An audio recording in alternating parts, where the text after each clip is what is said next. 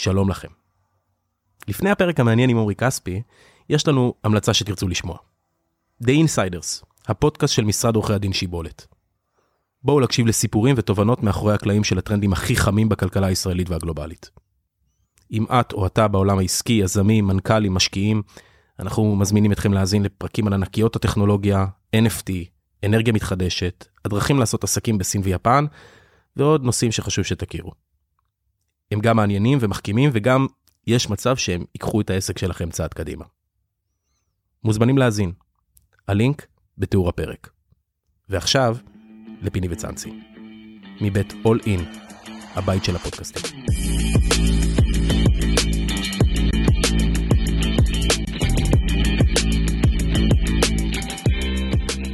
יאללה. בוקר טוב פיני גרשון האגדי, מה קורה? אהלן, אחי, הכל טוב, הכל טוב. תשמע, היום יש פה, אנחנו נמצאים באחד מהאולפנים הכי מפוארים בתל אביב מן הסתם. כן. נכון. ויש- ויש לנו יש לנו שתי אגדות, יש לנו פיני גרשון, אבל זו אגדה קבועה. מי אני לידו? יש לנו את עומרי? כספי, אחד השחקנים, הספורטאים הכי גדולים שהמדינה הזו ייצרה, שיבנה ייצרה. אני אגב נס ציוני, אז אני נותן לך פה. כשכן. אבל אה, עומרי כספי איתנו, לרעיון שחיכינו לו הרבה זמן. תודה רבה שאתם אותי. אה, ו- ואחרי הרעיון אנחנו נגיד שהיה כדאי לחכות. זה, זה, אני, זה אני אומר לך מראש שבטוח. עוד לא התחלנו ובטוח. פיני, תן לי רגע את, את הפעם הראשונה שאתה נתקל בעומרי כספי. וואי, בקריירה שלך. ואתה את אתה זה- כאילו אני שומע את זה. אני אספר את זה בפעם ה-200 אבל בסדר. ולא יודע כמה. בחניה אה, בהדר יוסף? אה, ומאחר וקראתי קצת? מאחר וזה היה עוד, אה, תראה, קודם כל, אני את עומרי עוד לפני עומרי, כן? מכיר את אה, אבא? אימא נכון, הכל. חולון, שהייתה- מה זה? שהייתה שושני נכון? בהפועל חולון, וואלה. ומכיר את הסבא משה שעכשיו הוא קרוי על שמו, שהוא היה צורח במשחקים של הבת שלו, של אימא של עמרי, צועק כמו, כל מה שמספרים על אבא של עמרי, זה החימום בחדר ההלבשה ליד הסבא. סבא אלי. אתה לא רוצה לדעת. נכון. בקיצור, סבא אלי היה אולם הפחים- אקטיבי ביציע. סבא, אה, סבא סבא השני. סבא, אבא של אמא. אה, אבא של אימא, כן, תקשיב סבא אלי, טוב, נכון. אבל סבא אה, משה אה, זה הסבא השני, אה. זה סבא אבא. אה אוקיי, אוקיי, אוקיי. הגג ב- בעולם הפחים היה רועד. וואלה. אמת, אוקיי, זה סיפור ראשון, אמת. וסיפור שני, מתי אתה מבין שיש פה כזה טאלנט במדינה הזאת?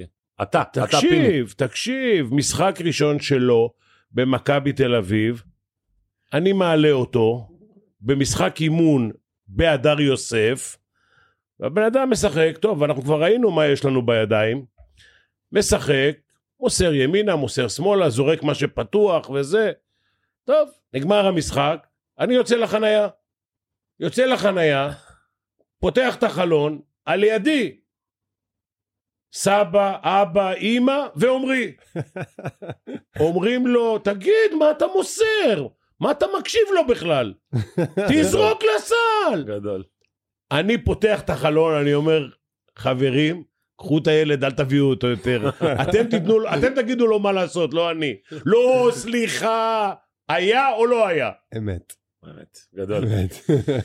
אתה יודע, אנחנו בדרך כלל פה, בפודקאסט שלנו, של, אה, של פיני ושלי, אנחנו, אנחנו מתחילים, אנחנו מקלפים לאט לאט השכבות שמתחילות מ- מ- מ- מהסוף, איך גדלת ואיך נוצר, אבל דווקא לא יודע, בא לי כאילו להתחיל איתך מה- מה- מהעומרי הזה, הנוכחי, מהגרסה הנוכחית, ואני מסתכל, כאילו, משהו, משהו כאילו, אני לא אומר את זה לרעה כמובן, משהו כאילו השתנה, זאת אומרת, זה, אתה כבר לא הדיפלומט, כי אולי היית צריך להיות דיפלומט, וזה מעניין לגעת בעניין הזה, ששחקן שלא יכול להביע את דעתו, אם זה, אתה חושב אגב, אה, בדעות פוליטיות, דעות, כשחקן לא עשית את זה. לא, לא, לא. למה, אה, למה, וכאילו אם זה מקובל, למה לא? מכל מיני סיבות, תראה בסוף שאתה שאתה משחק אז אתה כזה אתה, אתה בסוף מייצג גם את הארגון שאתה נמצא בו אני גם לא מאמין ב- בספורטאים שיותר מדי מדברים פוליטית זה קורה באמריקה הרבה יותר לברון נכון. עושה את זה מוחמד עלי עשה את זה בכלל, תקופת דונלד הת- טראמפ היה בכלל אה, ככה, אתה יודע, כן. שגעת בנושא הזה. תמיד אמרתי אתה יודע אתה בא לראות כדורסל אנשים רוצים זה המקום שלהם להתפרק כדורגל לא משנה ובאים לראות אז אה, לא בא לי שעכשיו אתה יודע יתייגו אותי בצורה כזו או אחרת אז בדרך כלל לא, היה, לא הייתי מדבר על זה היום אני. גם היום אני לא מדבר יותר מדי פוליטיקה אני בעיקר מדבר על דברים שמפריעים לי מאוד לי מפריע אה, הרבה דברים בממשלה הנוכחית אז על זה אני מדבר זהו, אני אני רואה. מאשר אה, אה, למשל מנסור עבאס אני, אני לא מוכן לקבל את זה לי זה מאוד קשה אז אני מדבר על זה שאני לא מוכן. אבל רגע, רגע, רגע, שנייה. מה שמעניין אותי פה, זה האם כשחקן כדורסל אתה מחפש את האהדה, והיום אתה מנצל את האהדה. מה זאת אומרת? היה חשוב לך כשהיית שחקן שיהיה לך כמה שיותר מעריצים, והיום אתה אומר, יש לי המון מעריצים, מה שאני אגיד, משפיע. אני חושב שגם זה יכול להשפיע גם כששיחקתי, זה לא עוזר לי היום בחיים, דווקא אני חושב שזה רק יכול להרע במצב הנוכחי במדינה, כי אני חושב שזה גם זה הנושאים הכי רגישים. הלכתי גם לכיוון אחרים, אם הייתי הולך לפוליטיקה, אז היה אפשר להגיד שאני מנסה לקבל איזשהו משהו מזה, היום אני נמצא בעולם העסקים, אני טוב לי, זה גם יכול, זה לא לפה ולא לפה, אה, אני נהנה מהזמן שלי עם הבנות, עם המשפחה, הקמתי קרן, ברוך השם גייסנו הרבה כסף, אנחנו משקיעים, יש לנו זה. אחריות על הכ- על הכתפיים. אז אה, דווקא לא. אני אני מה, מה שלי זה ש- שקורה פיגוע אז, אז אני כתבתי על זה ואני עומד מאחורי זה במאה אחוז אני חושב שצריך להיות ענישה חזקה במדינה לא מוכן לקבל את זה שהחבר'ה האלה שתפסו אותם עכשיו שעשו פיגוע עם גרזן לבן אדם לראש צריך להבין מה היה פה. והוא עכשיו יהיה בכלא ו- ואוקיי הנושא הזה של התואר אז תמיד אמרו הוא עושה תואר בישראל זה לא נכון לא, אבל כבר החברים שלו אמרו, אנחנו, אתה תהיה הראשון שנשחרר אותך. אבל אה, הוא ישוחרר בעוד אה, חמש שנים בזיסקת הבאה, או כן. שבינתיים הוא יראה טלוויזיה ו- ו- ו- והדם של המשפחות. אה, אז מה ציפית לצורך העניין מאנשי השב"כ אביך אה, אבא שלי היה בימ"מ. אבא שלך אבא סליחה אז אז אז אני אומר מה ציפית מאותו אנשי אה, שב"כ שהגיעו אני לא, אומר, לא אמרתי בוא תרצחו אותו בשטח. אה אין בעיה, תפסתם אותו, אין בעיה, אבל צריך להיות פה איזשהו תהליך שמבחינתי, שאני אומר את זה בפירוש, שהאנשים האלה, קודם כל בראש ובראשונה, הם לא זכאים לחיות. לא אוקיי. מגיע להם לחיות. בן אדם אוקיי. שדפק גרזן לבן אדם בראש כפיגוע טרור, לאבא מול הילד שלו. בואנה, ילד בן 6 ראה את אבא שלו עם- עם גרזן בראש, אבל מי מה מדובר פה? זה אנשים נוראים, לא מגיע לו לחיות. לכבוד של המדינה שלנו, לכבוד של הבן אדם הנרצחים, לא מגיע לו לחיות, הוא צריך לקבל גזר דין מוות. Mm. צריך להיות גזר דין מוות לאנשים אתה, בישראל. אתה, זה, מה- ב, זה במכה ראשונה, ושנייה, גם עוד דבר. מה עם, אה, מה עם איזשהו, מה, תגיד, מה, מה, מה, הוא, אוקיי, הוא לא מגיע לו לחיות, זה לא קשור, אבל מה, מה, המשפחה שלו צריכה להיות, לא, לא צריכה להיות במדינה. צריך להרוס להם את הבית, צריך להגלות אותם, פוסעים אותם בעזה. פשוט מאוד. פשוט מאוד, זה עניין של צדק, זה עניין של כבוד. עזוב, זה לא פוליטיקה, זה צריך להיות משהו שהוא, זה, תקשיב, זה היה ככה. מה, מה, איפה הלכנו, צדקת הדרך שלנו פה? תגיד, בן אדם דפק לבן אדם גרזן בראש. מבין מה מדובר פה? ברור, לא. השאלה היא, זה מה שאני מדבר, שזה לא זה השאלה היא פוליטיקה. אם, אם, אם, אם אה, אני לא רוצה להגיד יורים בו בלי הגנה, כי לא היה להם, אני לא יודע בכלל אם היה להם נשק, אבל האם התהליך הזה של אה, לדעת מאיפה הם באו, איך הם. הגיעו, למה הם עשו, הוא יותר חשוב מאשר... יכול להיות, יכול להיות שאתה יודע, זה יכול להיות טיעון שאתה אומר, תשמע, אנחנו לא ניתן לחיילים לקבל, בן אדם מרים ידיים ואנחנו נירה בו, יכול להיות שאנחנו לא רוצים לשים את המצב הזה, גם מבחינת איך שזה נראה. אבל שעשו לו עונש מוות אבל יכול להיות במדינת ישראל לעבור תהליך הוגן מול בית משפט, שבן אדם שיצא לרצוח במודע עם, עם גרזן ביד, לדפוק לאנשים בראש, צריך לא לחיות. לא אז מה ש- מה שאומר עומרי בעצם פיני תפסת אותו? תפסת אותו אין בעיה. תחקור אותו תעשה את אוקיי, כל מה שאתה בכמה מדינות, זה, זה דיון מעניין. אמריקה. בארצות הברית יש את זה אמריקה. בחלק מהמדינות לפחות כן, נכון. אמריקה זה... תגיד, היה, היה פיגוע בבוסטון לפני עשר שנים אני רוצה להגיד, שהבן אדם, אתה יודע, תפסו, וזה מה שצריך לגמור. אתה- אז, אז אתה יודע, מה זה גם המדינות? שכל העולם לא יחשוב ככה, אנחנו, אנחנו רואים פה משהו שהוא לא נכון, בן אדם יצא לרצוח אנשים עם, עם M16 ברחוב, רק פה בזה, אנחנו תופסים אותו, תפסת אותו, תחקור אותו, אין בעיה, תעביר את התהליך, תביא אותו לבית משפט, והוא צריך לסיים את החיים שלו, הבן אדם הזה לא זכאי לחיות. כמה ילדים יתומים. יש בארצות הברית גם צד שני שאומר שאסור שיהיה, לא אסור. יש כאלה שלא שאומרים יהיה שזה גזר לא דין מוות? הומני. בטח יש מדינות שיש בהן גזר דין מוות ויש מדינות שזה בארצות הברית עצמה אוקיי. כמו שיש מדינות שהן כן. אה, סתם אה, להבדיל אה, הפלה ולא הפלה עכשיו אתה יודע. לא, זה- לא, אני מדבר כל עכשיו על מדינה גזר דין כל מוות. סט- כל state היא שונה בתפיסה אני לא, המשפטית שלה. אני לא יודע כמה אנשים עלו שם לגרדום, אבל המון. פה, תראה, בן אדם שלמשל... פה לא אה, יהיה זרם, אני- לא יהיה מספיק חשמל אני אני חושב ש... בשביל לעלות אותם אני לגרדום. חושב שיש עוד אנשים שזה לא בסדר. עכשיו זה לא קשור לפוליטיקה, אני לא חושב שזה גם קשור לממשלה ספציפית, אני חושב ש... אגב, גם הפיגוע שהיה בבאר שבע זה, הנה למשל, הנה דוגמה, דיברתי עכשיו בדיוק הייתי פה עם ליאור אליהו בחוץ. היה מחבל טרוריסט בבאר שבע, הרג אנשים. הבן אדם הזה היה פעיל דאעש, היה בארגון טרור דאעש. בן אדם היה שנתיים בכלא, שחררו אותו לפני נכון. הזמן. תגידו, יש דברים כאלה? זה בן אדם שיוצא אותו יום. היה פעיל בארגון טרור שהלך ו- ו- ו- וזה, והוא היה שנתיים בכלא. תגיד, בן אדם צריך להיות 70 שנה בכלא. לא לראות אור יום, ואותו בן אדם בא ורצח. אגב, גם זה ששולח את המחבלים היום, הוא היה בכלא פה, סינואר. אז הוא שוחרר, אתה מבין? אז אתה יודע, זה גם לא בסדר, אתה מבין? אבל מה-. מה מה העמדה הפוליטית שלך בכל זאת? אגב מה שאתה אומר זה לא מאפיין לא ימין ולא שמאל זה זה כאילו די מיינסטרים. זה גם אנשים, ש- גם שמאלנים גם אנשים חושבים. כן, זה מה שאני לא אומר. על זה. לכן, אז אתה מבין, אז, אני אומר את זה. אני יש לי בעיה, ודיברתי על זה, ואני אומר את זה, יש לי בעיה ש, שמנסור עבאס מבחינתי, שהוא יושב ב... אה, אה, במפלגה של האחים המוסלמים, הפלג הימני או השמאלי, התנועה האסלאמית. התנועה האסלאמית מבחינתי זה ארגון טרור. הם לא צריכים בכלל בממשלה זה בן אדם שהוא יושב עם תומכי טרור פה במשטרה במ- במ- במדינה עם רעד סאלח שהשתחרר והוא אמר שהוא הנביא שלנו ועם אה, קרים סמרה זה מירושלים שעכשיו עושה את כל ההפגנות שם וכל החברים שלו. אני לא מאמין לו לכלום לא מוכן לקבל את זה. אבל אם הוא יושב עם ביבי, כי הרי ביבי זה לא הכשיר אותו. משנה, זה אגב, לא משנה לך? הצבעתי ביבי לא קודם כל גם ביבי לא בסדר. ברור שלא. אם ביבי היה הולך איתו גם זה לא היה בסדר ברור מאה אחוז. אז הוא רוצה ללכת גם עם המשותפת. זה, זה בכלל אתה יודע זה זה אתה יודע יש שם אנשים קשה לך עם זה. מאוד. זה לא מוכן לקבל. עכשיו אתה רוצה לדבר אידיאולוגיה, רוצים לדבר כלכלה, קפיטליזם, סוציאליזם, אין בעיה, אפשר להתווכח, זה דברים שהם לא ממש, אתה יודע, הם לא מרג... לא... לא, לא אתה אומר זה בא לעבור בזה. מבחינתך הסיפור הזה. לשבת עם יש- טרור, היום, זה- קשה. היום הממשלה הזאת וכל מה שעושים זה אינטרסים, אינטרסים גם של הערבים וגם של הממשלה בשביל uh, לשרוד. השאלה היא, אתה יודע, עושים, אומרים, אומרים תמיד, אתה עושה שלום עם אויבים. אויבים מובסים עושים שלום. לא אויבים שחושבים שהם עדיין... מובסים? עושים שלום עם אויבים מובסים. זה קיצוני שמאלי ימני. למה? מי עושים שלום? אתה יודע איך מלחמה? אתה לא עושה מלחמה, באו תקפו אותך, סתם דוגמה, גרמ- אה, מצרים תקפה אותך. אתה עושה איתה, אחרי שניצחת אותם, אחרי שהבסת אותם, יכלת לזה, ואז הם מבינים שיש כאן כבוד. אגב, כבוד זה יותר חשוב מכוח.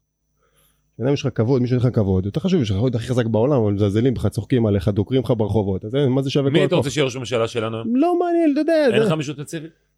אגב, גם על, גם על ביבי יש לי הרבה ביקורת, אתה מבין? גם עליו, זה, אתה יודע, חלק מהדבר הזה שדיברנו עליו, שמחבל נשש שנתיים בכלא.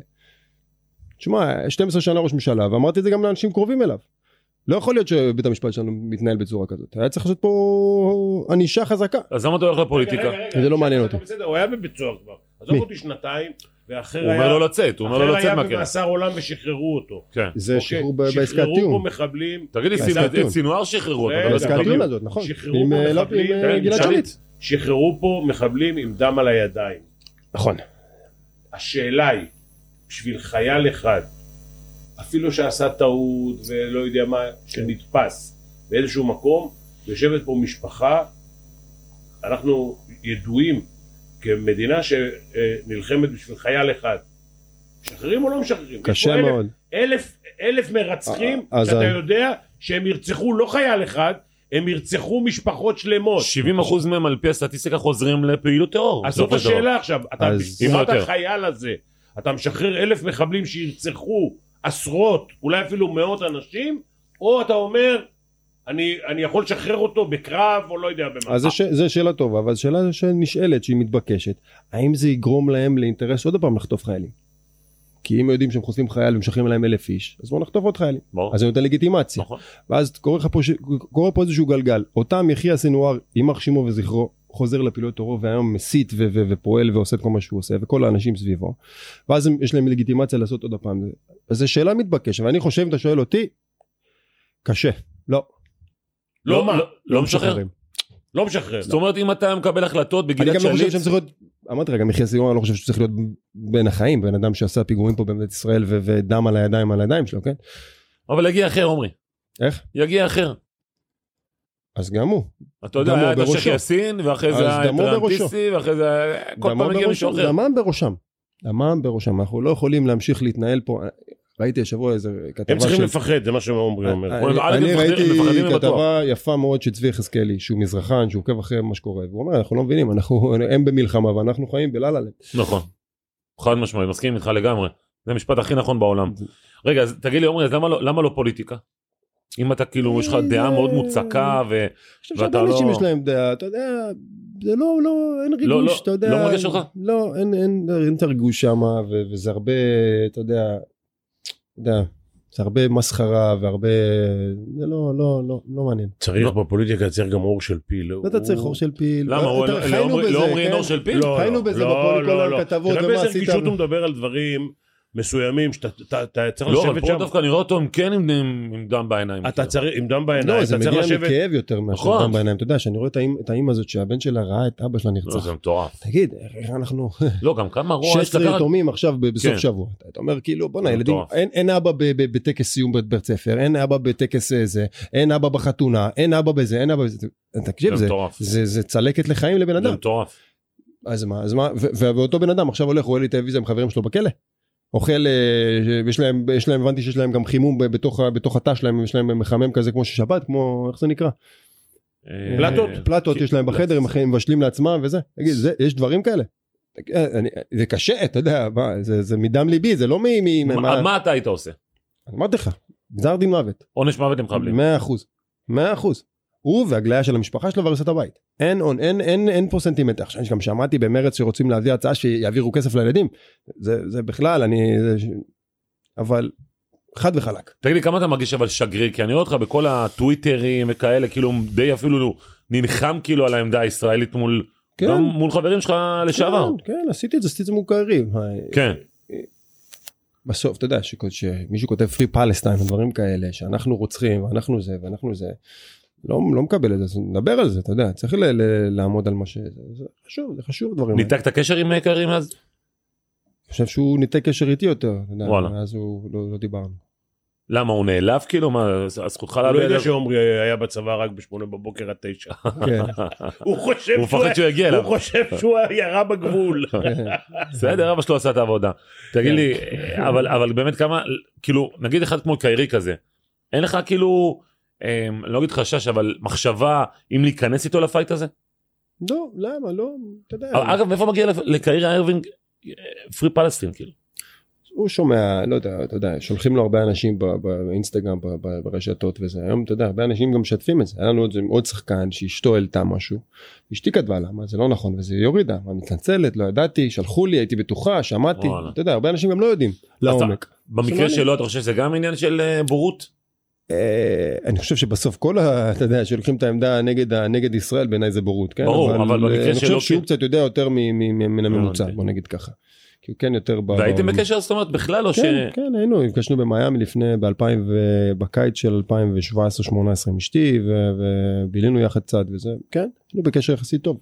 אני בשנה הראשונה שלו בליגה והשנה השנייה שלו בליגה היינו ביחד. תגיד. כמה רץ לך במחשבה כשהיית בארצות הברית וסיימת את הקריירה בתור שחקן, להישאר בארצות הברית? לא, הרבה. הרבה? הרבה, כן. כן, כי לא ידענו, אתה יודע, תמיד אתה עושה חשבונות ומה מה יהיה ואיפה תלך ומה יהיה, ובסוף אתה יודע, החיים מובילים אותך לדברים אחרים, אבל כשסיימתי את העונה שמה וכבר הבנתי שאני לא אשאר בליגה ורציתי להמשיך לשחק כדורסל עוד, ואז הגיעה הצעה ממכבי, דיברנו גם עם עוד כמה קבוצות באירופה. אה, אז רציתי להמשיך לשחק, אה, אז אה, חזרנו כבר לארץ, ועוד פעם, אתה יודע, שאתה בארץ, ואז אתה באמת כבר חוזר למדינה שלך ולמשפחה ולחברים וזה, אז כיף, קשה גם לעזוב. תראה, הסיטואציה שאנחנו מדברים עליה, אני יודע שגם בארצות הברית, כמו שאמרת, יכול להסתובב איזה בן אדם עם M16 ולראות באנשים. יש שם יותר משוגעים כן. והרבה יותר במספרים. השאלה אם זה לא במח- לא אידיאולוגית או דתית. השאלה אם זה במחשבה שלך. אחרי מה שאתה גם רואה פה וגם שותף בדעה שלך לפחות, כשאתה יושב בארצות הברית להגיד רגע אחד, עדיף לי שהילדים שלי יגדלו פה מאשר בישראל. זו. שאלה מאוד טובה, שאלה מאוד טובה, תשמע, אתה אתה יודע, אם אתה, ב- במיוחד אם אתה נמצא ב... עושים את הדברים האלה, כאילו באיזשהו מעמד כלכלי שאתה יכול לאפשר לעצמך, וללכת לבתי ספר פרטיים, ואיכות הלימוד שם מאוד גבוהה, אז זה- זה דברים שעוברים בראש. מצד שני, זה המדינה שלנו והמשפחה שלנו פה, והאפשרות שהילדים משחקים בגינה עם אחי והאחיות והבנות שלו ואחותי, והם מבלים שישי שבת אצל ההורים, ובסוף יש משהו בעבר הישראלי שזה חשוב לנו וחשוב השקט שיש לנו שמה זה הרבה בגלל השקט שיש לנו בגלל שיש לנו מדינה יש לנו לאן לחזור. היום הרבה יהודים אמריקאים קונים בית בישראל למה? כי הם יודעים שאמריקה עם כל הכבוד של אמריקה או, או בלגיה בסוף ישראל יש לנו את השקט שלנו יכולים לברוח לפה מתישהו הם יצטרכו. אז, אז השקט הזה מאפשר גם שקט שם גם עם כל הבלאגן שקורה מדבר מבחינת שקט שיש לנו מדינה. אז אה, אני מעדיף שהם יהיו פה ו- וקיבלנו החלטה כזאת אני ואשתי גם. מבחינה דתית קצת התחזקת נכון? אה, אתה יודע, זה- שואלים אותי על זה כבר שנים, אבל כאילו כן, אתה יודע, מה זה התחזקתי, אני נהנה, אני הולך לבית חב"ד, ליד הבית, בתי אגב, חב"דניקים זה. האהובים עליי, כן? אין, חב"ד זה זה משהו, זה. לא יאומן האנשים האלה. ספרו לי על זה. אני אוהב אותם אה, מאוד, ברור. כל. מקום, גלוברמן, נכון? כל מקום עושים וזה. אני יכול לך שהרבי מלובביץ' אצלי בכל מקום בחיים. אה, זה משהו, לא באמת כאילו היית- על הקבר שלו? לא הייתי בציון. זה מרגש, הייתי שם פעמיים. בניו יורק נכון? אני אומר משהו, אני לא מכיר משהו כזה שאתה יודע, ארגון שהוא נמצא בכל העולם. שהרבי נפטר לפני 20 פלוס שנה, באהבה וקבלה, וכך בחלל לשבת, ואני הייתי מדהים. במינסוטה במינוס 30 בערב יום, ערב פסח. כשהוא בא לי הבית למלון עם מצות ויין וזה תאכל שיהיה לך בחדר עשיתי את זה בחדר בכל מקום אתה יודע וזה לא יאומן כן, כן. מטורף. זה. משהו מדהים אז לא, זה זה אהבת ישראל והאושר הזאת שהם נותנים לך. אנחנו נוסעים עם נבחרות בכל מקום ב- ל- ב- באירופה. לחורים. מי מביא לנו שם מי נמצא כן. בשבילנו הם הם מגיעים לכל מקום. עזוב את זה שבאליפות אירופה הם עשו לנו פסח לאיזה 300-400 איש, יצאו פה מטוסים עם חבילות ועם אוכל וכל זה. זה משהו, זה מפעל... מה שעכשיו היה באוקראינה מדהים אתה יודע הם האחרונים שנשארו עם כל הבלאגן ויתומים ואתה מגיע למקומות אתה אומר בואנה יש פה 100 ילדים יהודים יתומים מי דואג להם הם למדים אותם נותנים להם אוכל אתה אומר, זה דבר לא, זה מדהים. מדהים. אגב, אוקראינה, אני שמעתי אתמול סיפור מעניין. כמה אנשים עזבו את אוקראינה? לפי דעתך? ארבעה מיליון. שישה. שישה. כמה אנשים עזבו את רוסיה? 23. מה מיליון. 23? 23. עזבו עכשיו, בתקופה? של המלחמה. אה, בתקופה עכשיו, ארבעה וחצי מיליון, אף אחד לא מדבר על זה. די למה עזבו את רוסיה הם בורחים, הם- מפחדים. הרוסים, כן. כן. תגידו, הוא לא, מחסל שם הם לא מפחדים- אנשים. הם לא מפחדים. מהאוקראינים, הם מפחדים מפוטין, מכל כן. המצב. תשמע, זה הפך להיות סוג של בית כלא כזה, שאתה, הם חוששים שיסגרו להם את השערים תכף. כן. אני לדעתי יותר מארבעה וחצי אגב. לא יודע, אתמול שמעתי ארבעה וחצי מיליון, ואף אחד לא מדבר על זה. כאילו, עזוב את השישה שבעה אוליגרכים שהם היו בצד שלו, ברור. והם רק, אה, לא יודע, הרימו כל טיפה, אז הוא, הם נעלמו. אני ראיתי סרט איך הוא העלים- העלים אוליגרכים. את החברים הכי קרובים שלו. יש לו יש לו יחידת רצח משלו. הוא, רוצחים. לא, הוא משתמש. הוא משתמש באוכלוסייה לטובתו האישית. זה היה בטוח. אתה יודע, אנחנו אנחנו עשר דקות יושבים פה, ואני מכיר אותך 15 שנה, אתה הכי משוחרר שראיתי אותך בחיים שלי. האמת כיף לי ב... ב, ב אני עוד מעט כבר כמעט שנה מהמשחק האחרון ביוני ש, שלקחנו את האליפות ו... וברוך השם אני מה זה נהנה ב, בשנה הזאת כאילו עבדנו קשה ו, ורצנו ו, וזה והיום יש לך אפשרות לעשות דברים אחרים להיות הרבה יותר עם המשפחה ואני מאוד נהנה מזה. אתה בודק בהשקעה של הקרן גידור, אתה בודק או שיש אנליסטים שבודקים כל סטארט-אפ שמתחיל? אז אה, ספר קצת על הקרן הזה בכלל על זה. כן אז, אז אנחנו, לא. אנחנו לא קרן אה, גידור אנחנו קרן הון סיכון זה קרן גידור קרן זה סיכון, סליחה. קרן גידור היא מתעסקת בשכיר כן. אז אנחנו רק בחברות סטארט-אפ אה, בשלבים מוקדמים בשלבים של הפריסי רק, בשלב רק, הרעיון רק בישראל? הפוקוס שלנו כקרן הוא ישראל וישראלים בכל העולם. אה, אוקיי, ישראלים בכל העולם עם כן. סטארט-אפים. טוב, תשמע, זה אימפריה. כאילו, כן, היום יש לך בסן פרנסיסקו באמריקה המון חבר'ה מאוד מוכשרים שעובדים גם. בחברות גדולות ובונים דברים אז זה הפוקוס אין לנו הגבלה נגיד אם יבוא סטארט-אפ מסינגפור ו- וזה רעיון שיפציד י- ילהיב אותנו וזה אז אז אנחנו גם נוכל להשקיע בו זה לא משהו שהוא מגביל אותנו אבל זה הפוקוס זה מה שאנחנו מתמקדים בו. ועכשיו לגבי הנושא של הזה זה אני והשותף שלי ביחד אין לנו אנליסטים ואין לנו. אה, אתה אה, יושב ולפי איך שאתה שומע את הבן אדם, איך שהוא מציג את העסק, בהרגשה שלך זה יכול להיתפס או לא. אתה יודע אה, מה אחוזי ההצלחה. אחוזי ההצלחה הם, אה, הם, אה, הם נמוכים. אנחנו בוחנים שני דברים עיקריים אחד קודם כל זה בחוזק ובצוות עצמו. אתה יודע אתה בא לך זוג חבר'ה למשל שעושים רעיון במקום מה הם עשו לפני זה איפה הם עבדו מי הצוות שלהם מה הם עשו בצבא שואלים את האנשים בצבא שלהם איך הם עבדו בצוות מי הם ניהלו מה הם עשו בסטארט-אפ הקודם שלהם האם הם חושבים שהם יכולים להנהיג לעבור תקופות קשות אתה גם שואל אותם את השאלות האלה זה זה הדבר שהכי חשוב. ואז אתה שואל באמת לגבי הרעיון עצמו כמה הוא גדול כמה זה באמת יכול להיות עסק גדול שזה בסוף אה, אני מרגיש שיש לי הבנה יחסית טובה בזה. אה, אה, כמה באמת עסק גדול כמה זה פיזבילי מבחינת תראה, הטכנולוגיה. כמישהו שלא היה סטארט-אפיסט ולא, ולא היה לו עסק כזה, אה, זה התחלה קצת יותר קשה. כן אה, תראה יש יש קודם כל יש לנו משקיעים בארץ ברוך השם היזמים הכי טובים בישראל. דיברנו על שניים שזה יבגני ונדיר מארמי שזה חברת סייבר מאוד גדולה שאגב עוזרים לנו בטח בעולמות של סייבר אבל באמת אה, מפאת כבודם שכל אחד בעולמות שלו ולא רוצים להגיע את השמות שלהם אז גם בישראל וגם באמריקה מאוד מאוד בכירים שגם עוזרים לנו ב- ב- אם אנחנו רואים איזה. משהו מבחינת שהוא, שהוא מעניין. אבל יש הבדל בין משקיע לבין יזם בסוף כי יזם מבין את העסק יכול להבין אבל כמשקיע אז אני יודע שעכשיו בדיוק אה, סקויה אוקיי שם קוד איזה קרן גדולה השקיע בחברה דומה ומתחרה אז רגע זה זה כבר אה, מגביל אותי כי יש קרן מאוד מאוד חזקה שדוחפת משהו אז יש לך לפעמים ראייה יותר רחבה על מה קורה גם בשוק מי ניסה את זה קודם מי המשקיעים האחרים מה יש בשוק מה הטרנדים בשוק מה ה exit value מה הדברים האחרים שהם דומים לזה וזה לאו דווקא תמיד יזמים עושים בצורה הכי נכונה אז, אז, אז אתה צריך לשלב בין הדברים האלה ויש לי שותף שעשה את זה כבר דוד שנים. דוד ציטרון בדיוק והוא עשה את זה כבר עשר שנים בארבע שנים שלוש שנים וחצי האחרונות הוא ניהל קרן אירופאית מאוד גדולה הוא השקיע פה 70 מיליון דולר ועשה. הצלחות מאוד יפות עם חברות מאוד מדליקות ועשה אתה אה, מסתכל על הצלחה בקנה מידה עולמי, כאילו ארצות הברית, כי החלום של הסטארטאפיסטים רק אמריקה. הוא בוא, אה. בוא נעשה מיליון שתיים שלוש ו- ונלך הביתה. אה, זה לא מדויק. בסוף אתה צריך לראות איך, המש... איך, איך עסק כזה, איך סטארט-אפ כזה הופך להיות משהו אה, בארצות הברית. נכון, הפוקוס הוא, הוא 100% אמריקה, כמעט אנחנו- אין, אין פה משהו שאתה אומר השוק הוא פה בישראל, אנחנו רוצים אמריקה וזה גם מה, מה שיש לי קשרים ו- ו- ודברים שפיתחתי לאורך השנים, אז זה, זה מה שאנחנו עושים. ה- ה- התפיסה ב- לפני 10 שנים או 8 שנים שווייז נמכרה במיליארד דולר שזה היה פותח חדשות וזה היום חברות נמכרות ב-300-400 לא שומעים על זה בכלל נכון. זה לא היום יש לך כבר חברות גדולות רפיד 15 מיליארד דולר שווי וויז ו- וחברות באמת בנו פה עסקים גדולים יש שם 10% מכל ה unicorns בעולם חברות מעל מיליארד דולר הם יושבות בישראל או ישראלים שמנהלים אותם. שזה כוח אדיר. אז, אז הישראלים גם מבינים רגע רגע אני יכול לבנות עסק גדול גם מישראל ולבנות פה הנה בנו פה כבר, כבר רק בשלוש ארבע שנים האחרונות כל, כל שני וחמישי אתה שומע על חברה שמעל מיליארד דולר. אז הישראלים היום רוצים לבנות עסקים יותר גדולים. מצד שני אם היזם רואה ויש לו הצעה על השולחן בלמכור ב-500 מיליון דולר שזה משנה לו חיים ולדורי דורות אני בהחלט אתמוך בו תעשה אתה יודע מה שנכון לך אני הולך עם היזם שלי באש ובמים אני הולך איתו ואני עוזר לו ואני נשאר איתו באחד בלילה אתמול בלילה זומים עם, עם, כי הוא רוצה להגיע לדיסני או שהוא רוצה להגיע ל, לחברות אחרות ואני אפתח לו את הדלת להגיע למנכ"ל כדי לעשות לו ביזנס דבלופמנט ולהביא לו שישלמו לו פרטנרים אבל אם בן אדם בא ואומר תקשיב עמרי אני זה זה בשבילי זה, אני איתו. כמה השם שלך עוזר לך? בארצות הברית. מאוד, תקשיב, הגייסנו, ברוך? השם, קודם כל יש לי, ברוך השם, בניתי מנעד רחב מאוד של קשרים. אה, בין אם זה בעלים של קבוצות NBA שהשקיעו בנו גם מה-76ers וממילווקי וקשרים למנכ"לים של חברות בטח ב-NBA וכן הלאה אבל גם אתה יודע אתה יושב על הפרקט בסן פרנסיסקו וזה אילן מאסק וזה מרק צוקרברג וזה כאילו טוקי סיין וזה אתה מבין אז אתה, אתה בונה מערכות יחסים ו- ואתה שומר על קשר וזה לא רק משהו רק תן לי ואני אתן לך זה באמת חברויות טובות שאתה השאיפה זה להרחיב אותם ו- ולעזור לחברות באמריקה. אז אתה יודע אז אתה מגייס כסף ו- וזה אחריות גדולה אתה יודע זה כמו.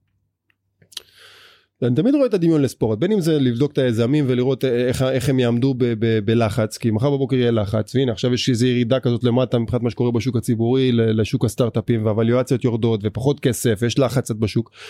זה הזמנים שאתה זה רק השקעה או גם לצורך הנפקה?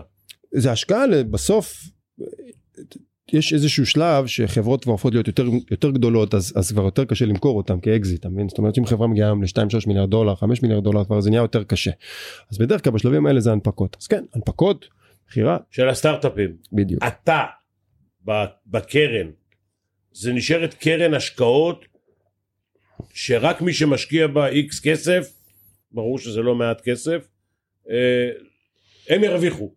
כן. הציבור לא מעורב, לא זה משהו אתה לא פרטי מתכוון למכור מניות ודברים כאלה.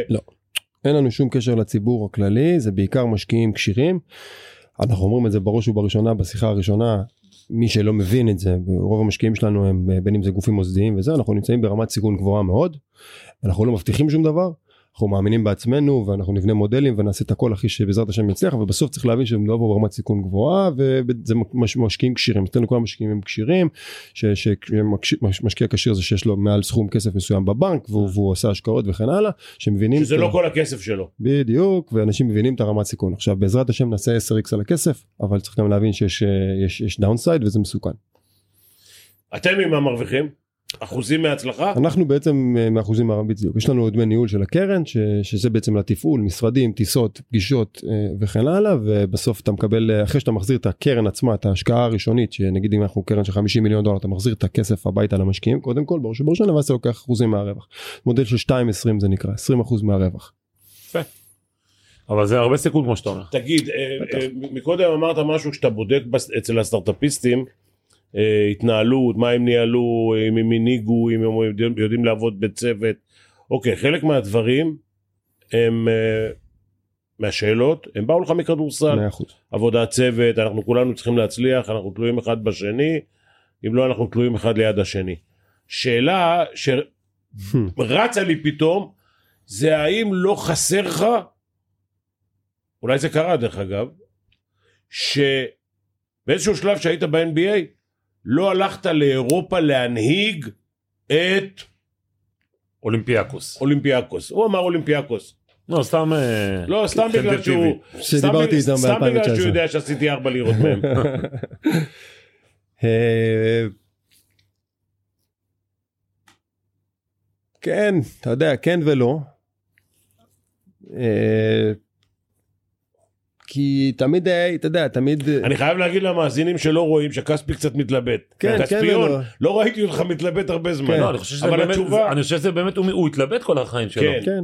כל אני חושב הקריירה ש- שלו. שהשנתיים האחרונות במכבי, למרות שנפצעתי וזה לא היה כיפי כמו שרציתי שזה יהיה לי בסוף, אבל זה, זה החזיר אותי, הייתי מנותק מאירופה להרבה שנים, ואמר, אני הייתי שמה וב-2015-2016 עשיתי 12 נקודות משחק בליגה, ועם 6 ריבאונדים, ואמרתי הנה אני, אני חלק, אני נכנס לפלייאוף שנה הבאה בעזרת השם, והיינו צריכים להיות בפלייאוף אותה שנה, היינו קבוצה טובה, מסתכל דה מרקוס ורז'אן רנדו ורודי גיי ודרן קוליסון וג'ורג' קרל היה מאמן, הצלחנו 35 משחקים אני חושב משהו כזה, היינו שניים שלושה משחקים באמצע העונה כדי אנחנו עושים פלייאוף. ואז אתה אומר רגע אתה כבר בפלייאוף שמה ואתה יכול אז אני לא אהיה המנהיג אין מה לעשות אה, אתה יודע אבל אבל אתה מת- מתמודד עם הכי טובים. וכשחזרתי לאירופה אמרתי. וואלה תראה זה, זה חוויה מטורפת גם אתה מבין אז כאילו איזו התלבטות לא יודע. לא יודע מה הייתי עושה שוב אתה יודע הייתי אני, אני רחוק. חייב לשאול אותך בגלל שאמרת, אני, אני משחרר אותך מהשאלה הזאת. לא זו שאלה טובה. לא, אתה מבין, הוא, הוא התחיל לראיין, הוא נותן לי ציונים. לא זה באמת שאלה טובה שהיא קשה. לי אתה יודע אני לא יודע לא כספיון, תקשיב רגע. לא יודע מה הייתי עושה. תקשיב, אה, אני אוציא אותך מזה. אה, ג'ורג' קארל, ג'ורג'. היה באירופה, במדריאל לא מדריד אם אני לא טועה נכון? בריאל, כן. הוא הביא את אירופה ל-NBA, כאילו את הסגנון, בין הראשונים כן. מה שהוא עשה עוד מהיר- בטח. מהירות וכאלה וכל אה, זה, נכון? הביא את זה. עכשיו, עד כמה הכדורסל האירופאי משפיע על ה-NBA והפוך. כי אני למשל, את אורן מסינה, היה ב-NBA, אצל עוזר של אחד המאמנים היותר גדולים, חזר חזרה, אותו סגנון. כן. כאילו, זה בא- באופי, באישיות, שאתה לא מושפע ואתה משחק אותו דבר, או שיש השפעה למאמנים מ- מ- גם דן- מאירופה. דנטוני נגיד גם הביא את אירופה ל-NBA. כן. אז אני חושב שיש הרבה השפעה על אירופה על NBA.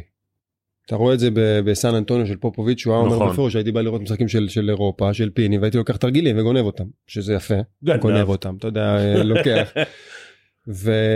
וזה נכון לגבי גולדן סטייט וזה נכון להרבה קבוצות אה, אז הליגה עברה שינוי הנה תראה יוקיץ' עכשיו זכה פעמיים ב-MVP לפני זה זה זה זה זה אמביד ודונצ'יץ' ופתאום נהיו לך ויאניס. אתה מבין נהיה לך הרבה שחקנים שהם משנים גם את המשחק עצמו. אז אני חושב שבסוף אתה יודע השחקנים האמריקאים הם אלה שנותנים את הטון באירופה גם אתה מסכים איתי כאילו אתה יודע כן. אין לך מה הם אה, כן. למרות שיאניס כאילו כן ודון יאניס כן. יאניס וזה הנה אתה רואה יש גם שחקנים שמגיעים לאירופה. יאניס הוא top level כאילו ב-NBA. הוא חבל על הזמן. והוא אירופי לכל דבר. כן. אבל אני מסכים איתך דולצ'- אבל באירופה אתה יודע שהאמריקאים בסופו של דבר הם הדומיננטים גם בליגה הזו אה, חד משמעית. הוא בדיוק אמר לך, יוקיץ' שנה שנייה MVP. שנה שנייה כן. VP. כן. בסדר יוקיץ' ויאניס ודונצ'יץ' אבל עדיין אמריקאים אה, הם השולטים בליגה הזו. כן. תגיד, ב-NBA כל הגבוהים בגובה של יוקיץ' היו משחקים חופרים מתחת לסל ומחפשים פוסט-אפ ועבירות וזה, הבן אדם עובר בפאסט ברק תוך שש שניות, מדהים. דופק שלשה, מדהים. הוא מטורף. הוא מטורף. ומחלק כדורים כמו הוא יותר כמו מלצר. הוא יותר טוב מסבוניס? לא. אה, הוא יותר וסרטילי. לא? קודם כל, קודם כל, היד שלו יותר טובה. אה, סבוניס למה היה סבוניס פסר, הייתה לה? הייתה לה. סבוניס, כן, סבוניס היה פסר הרבה יותר טוב, אני חושב, טוב, שניהם פסרים. כן. יו- יוקיץ'. בוא, סבוניס, מנהיג, סבוניס היה- מנהיג. סב- ההבדל, סבוניס היה יותר, אה, הוא גם היה, נדמה לי שהוא יותר גבוה, כמה יוקיץ'? זה seven סבוניס. היה 2.20. הוא גם שיחק יותר קרוב לסל, ומשם הוא חילק את כל הכדורים, וזה משחק בחוץ כמו גארד. ולאד דיבאץ פעם אמר לי שהשחקן הכי מוכשר שהגיע ל- לרמה לאותה רמת כישרון של מייקל ג'ורדן זה זה סבוניס. הוא אמר שזה וואלה. היה שחקן שזה לא יאומן מבחינת הכישרון. אתה מבין מה זה לקחת ממנו אליפות ב-2004, אליפות אירופה? הוא דפק במשחק הזה איזה 30 ומשהו פה, נקודות. ב- זה נכון באותו כן, משחק. מה הוא קלע 2004. נגדך 30 משהו נקודות במשחק הזה? 40 אני חושב משהו תגיד, אתה כזה. עושה צחוק? באותו משחק. כולם. זוכרים את הזריקה של כן. דרק. לא אני זוכר שהוא היה שם במשחק הזה. אף אבל אחד לא. זוכר שהיה קרב כל המשחק בין סבוניס לשרס. לשרס, שרס גם קלע 30 ומשהו. שרס עשה 37 וסבוניס עשה לא יודע בלי סוף. והלילה הזה נגמר ששלושתנו שיכורים ביחד ב-206. ב-206 מתנדנדים החוצה. גדול. גדול. תגיד לי אבל אבל עומרי בכלל כמה כדורסל חסר לך? אה, או ש- או ש- או שיש הרבה כאלה אנשים שמסיימים הם אפילו לא פותחים טלוויזיה לראות. אני כאילו. לא ראיתי טלוויזיה הרבה זמן, לא ראיתי משחק. אה, אבל אתמול ראית את המשחק של מכבי. לא, לא ראיתי, שלחו לי אה, את זה לא? ב- אה, בוואטסאפ. אוקיי. האמת שהייתי ב... ב- ב- ב- לא רואה. לא, לא ראיתי. NBA ראיתי? עכשיו התחלתי, ראיתי קצת כמה משחקי את הפלייאוף, רק את הפלייאוף. פלייאוף. אתה רואה? שניים שלושה משחקים ראיתי. אני חייב לשאול אותך שאלה. אל תגיד לי עוד פעם שאלה טובה.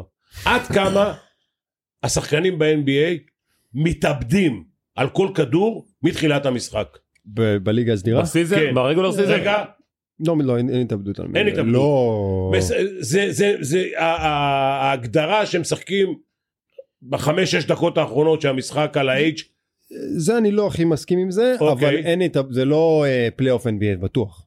זה לא... אה, פלייאוף NBA, אחר. מתאבדים מההתחלה, מההתחלה. כל כדור. כן. בליגה אתה אומר לא, משחקים, אבל לא- אבל עומר, אתה אתה דווקא נראה לי שכן היית מתאבד דווקא. אז קודם כל לא יש כאלה שקצת לא יותר. חווית פלייאוף. כן. כאילו כשחקן פעיל, אבל אני, אני, כן, אתה כן היית, רגע, יש הבדל גדול. הוא, הוא הקרב שלו על כל כדור, נכון, זה זה. מה שאני אומר. כאילו איך הוא, איך הוא יכול לעשות 12 נקודות? הבן אדם היה עשר שנים בגלל הדברים האלה, הוא, בין איך הוא היתר. עשה 12 נקודות בעונה? הוא צריך סטטיסטית 12 כדורים לזרוק. נכון. נכון. אתה מבין? אתה חייב אופנסיב ריבאונד, אתה חייב פאסט ברק, אתה חייב פה איזה 2-3 פנויות, אתה מבין? אתה חייב. אתה חייב לחפש את הנקודות האלה. אני חושב שזה מה שדני צריך לעשות עכשיו, הוא חייב למצוא את הזריקות האלה. אבל דן נראה כאילו הוא מאוד מפחד מהמשחק. זאת אומרת, אה, הוא נותן יותר מדי כבוד לשחקנים שליד. זה אסור בליגה הזאת. אז תן לו טיפ. לא, אני מדבר עם דני גם, אני חושב שבסוף אתה, יש לך, במיוחד בעמדה הזאת של 3-4, שאתה לא רכז והכדור אצלך בידיים, אתה צריך כל הזדמנות שיש לך, אתה צריך לייצר ממנה משהו, או זריקה או אסיסט, אתה צריך לראות את הוידאוים ולראות, ואתה צריך, pick and roll מבחינתי זה, זה, זה live, אתה, יש לך אפשרות לזרוק. אם לא, אף אחד לא ימסור לך. אתה יודע, אני רואה את המשחקים של דני, עוד פעם, לא את כולם, אבל חלקם, הוא. הוא ישר נזרק לשלוש, הוא הוא מחוץ למשחק בכלל.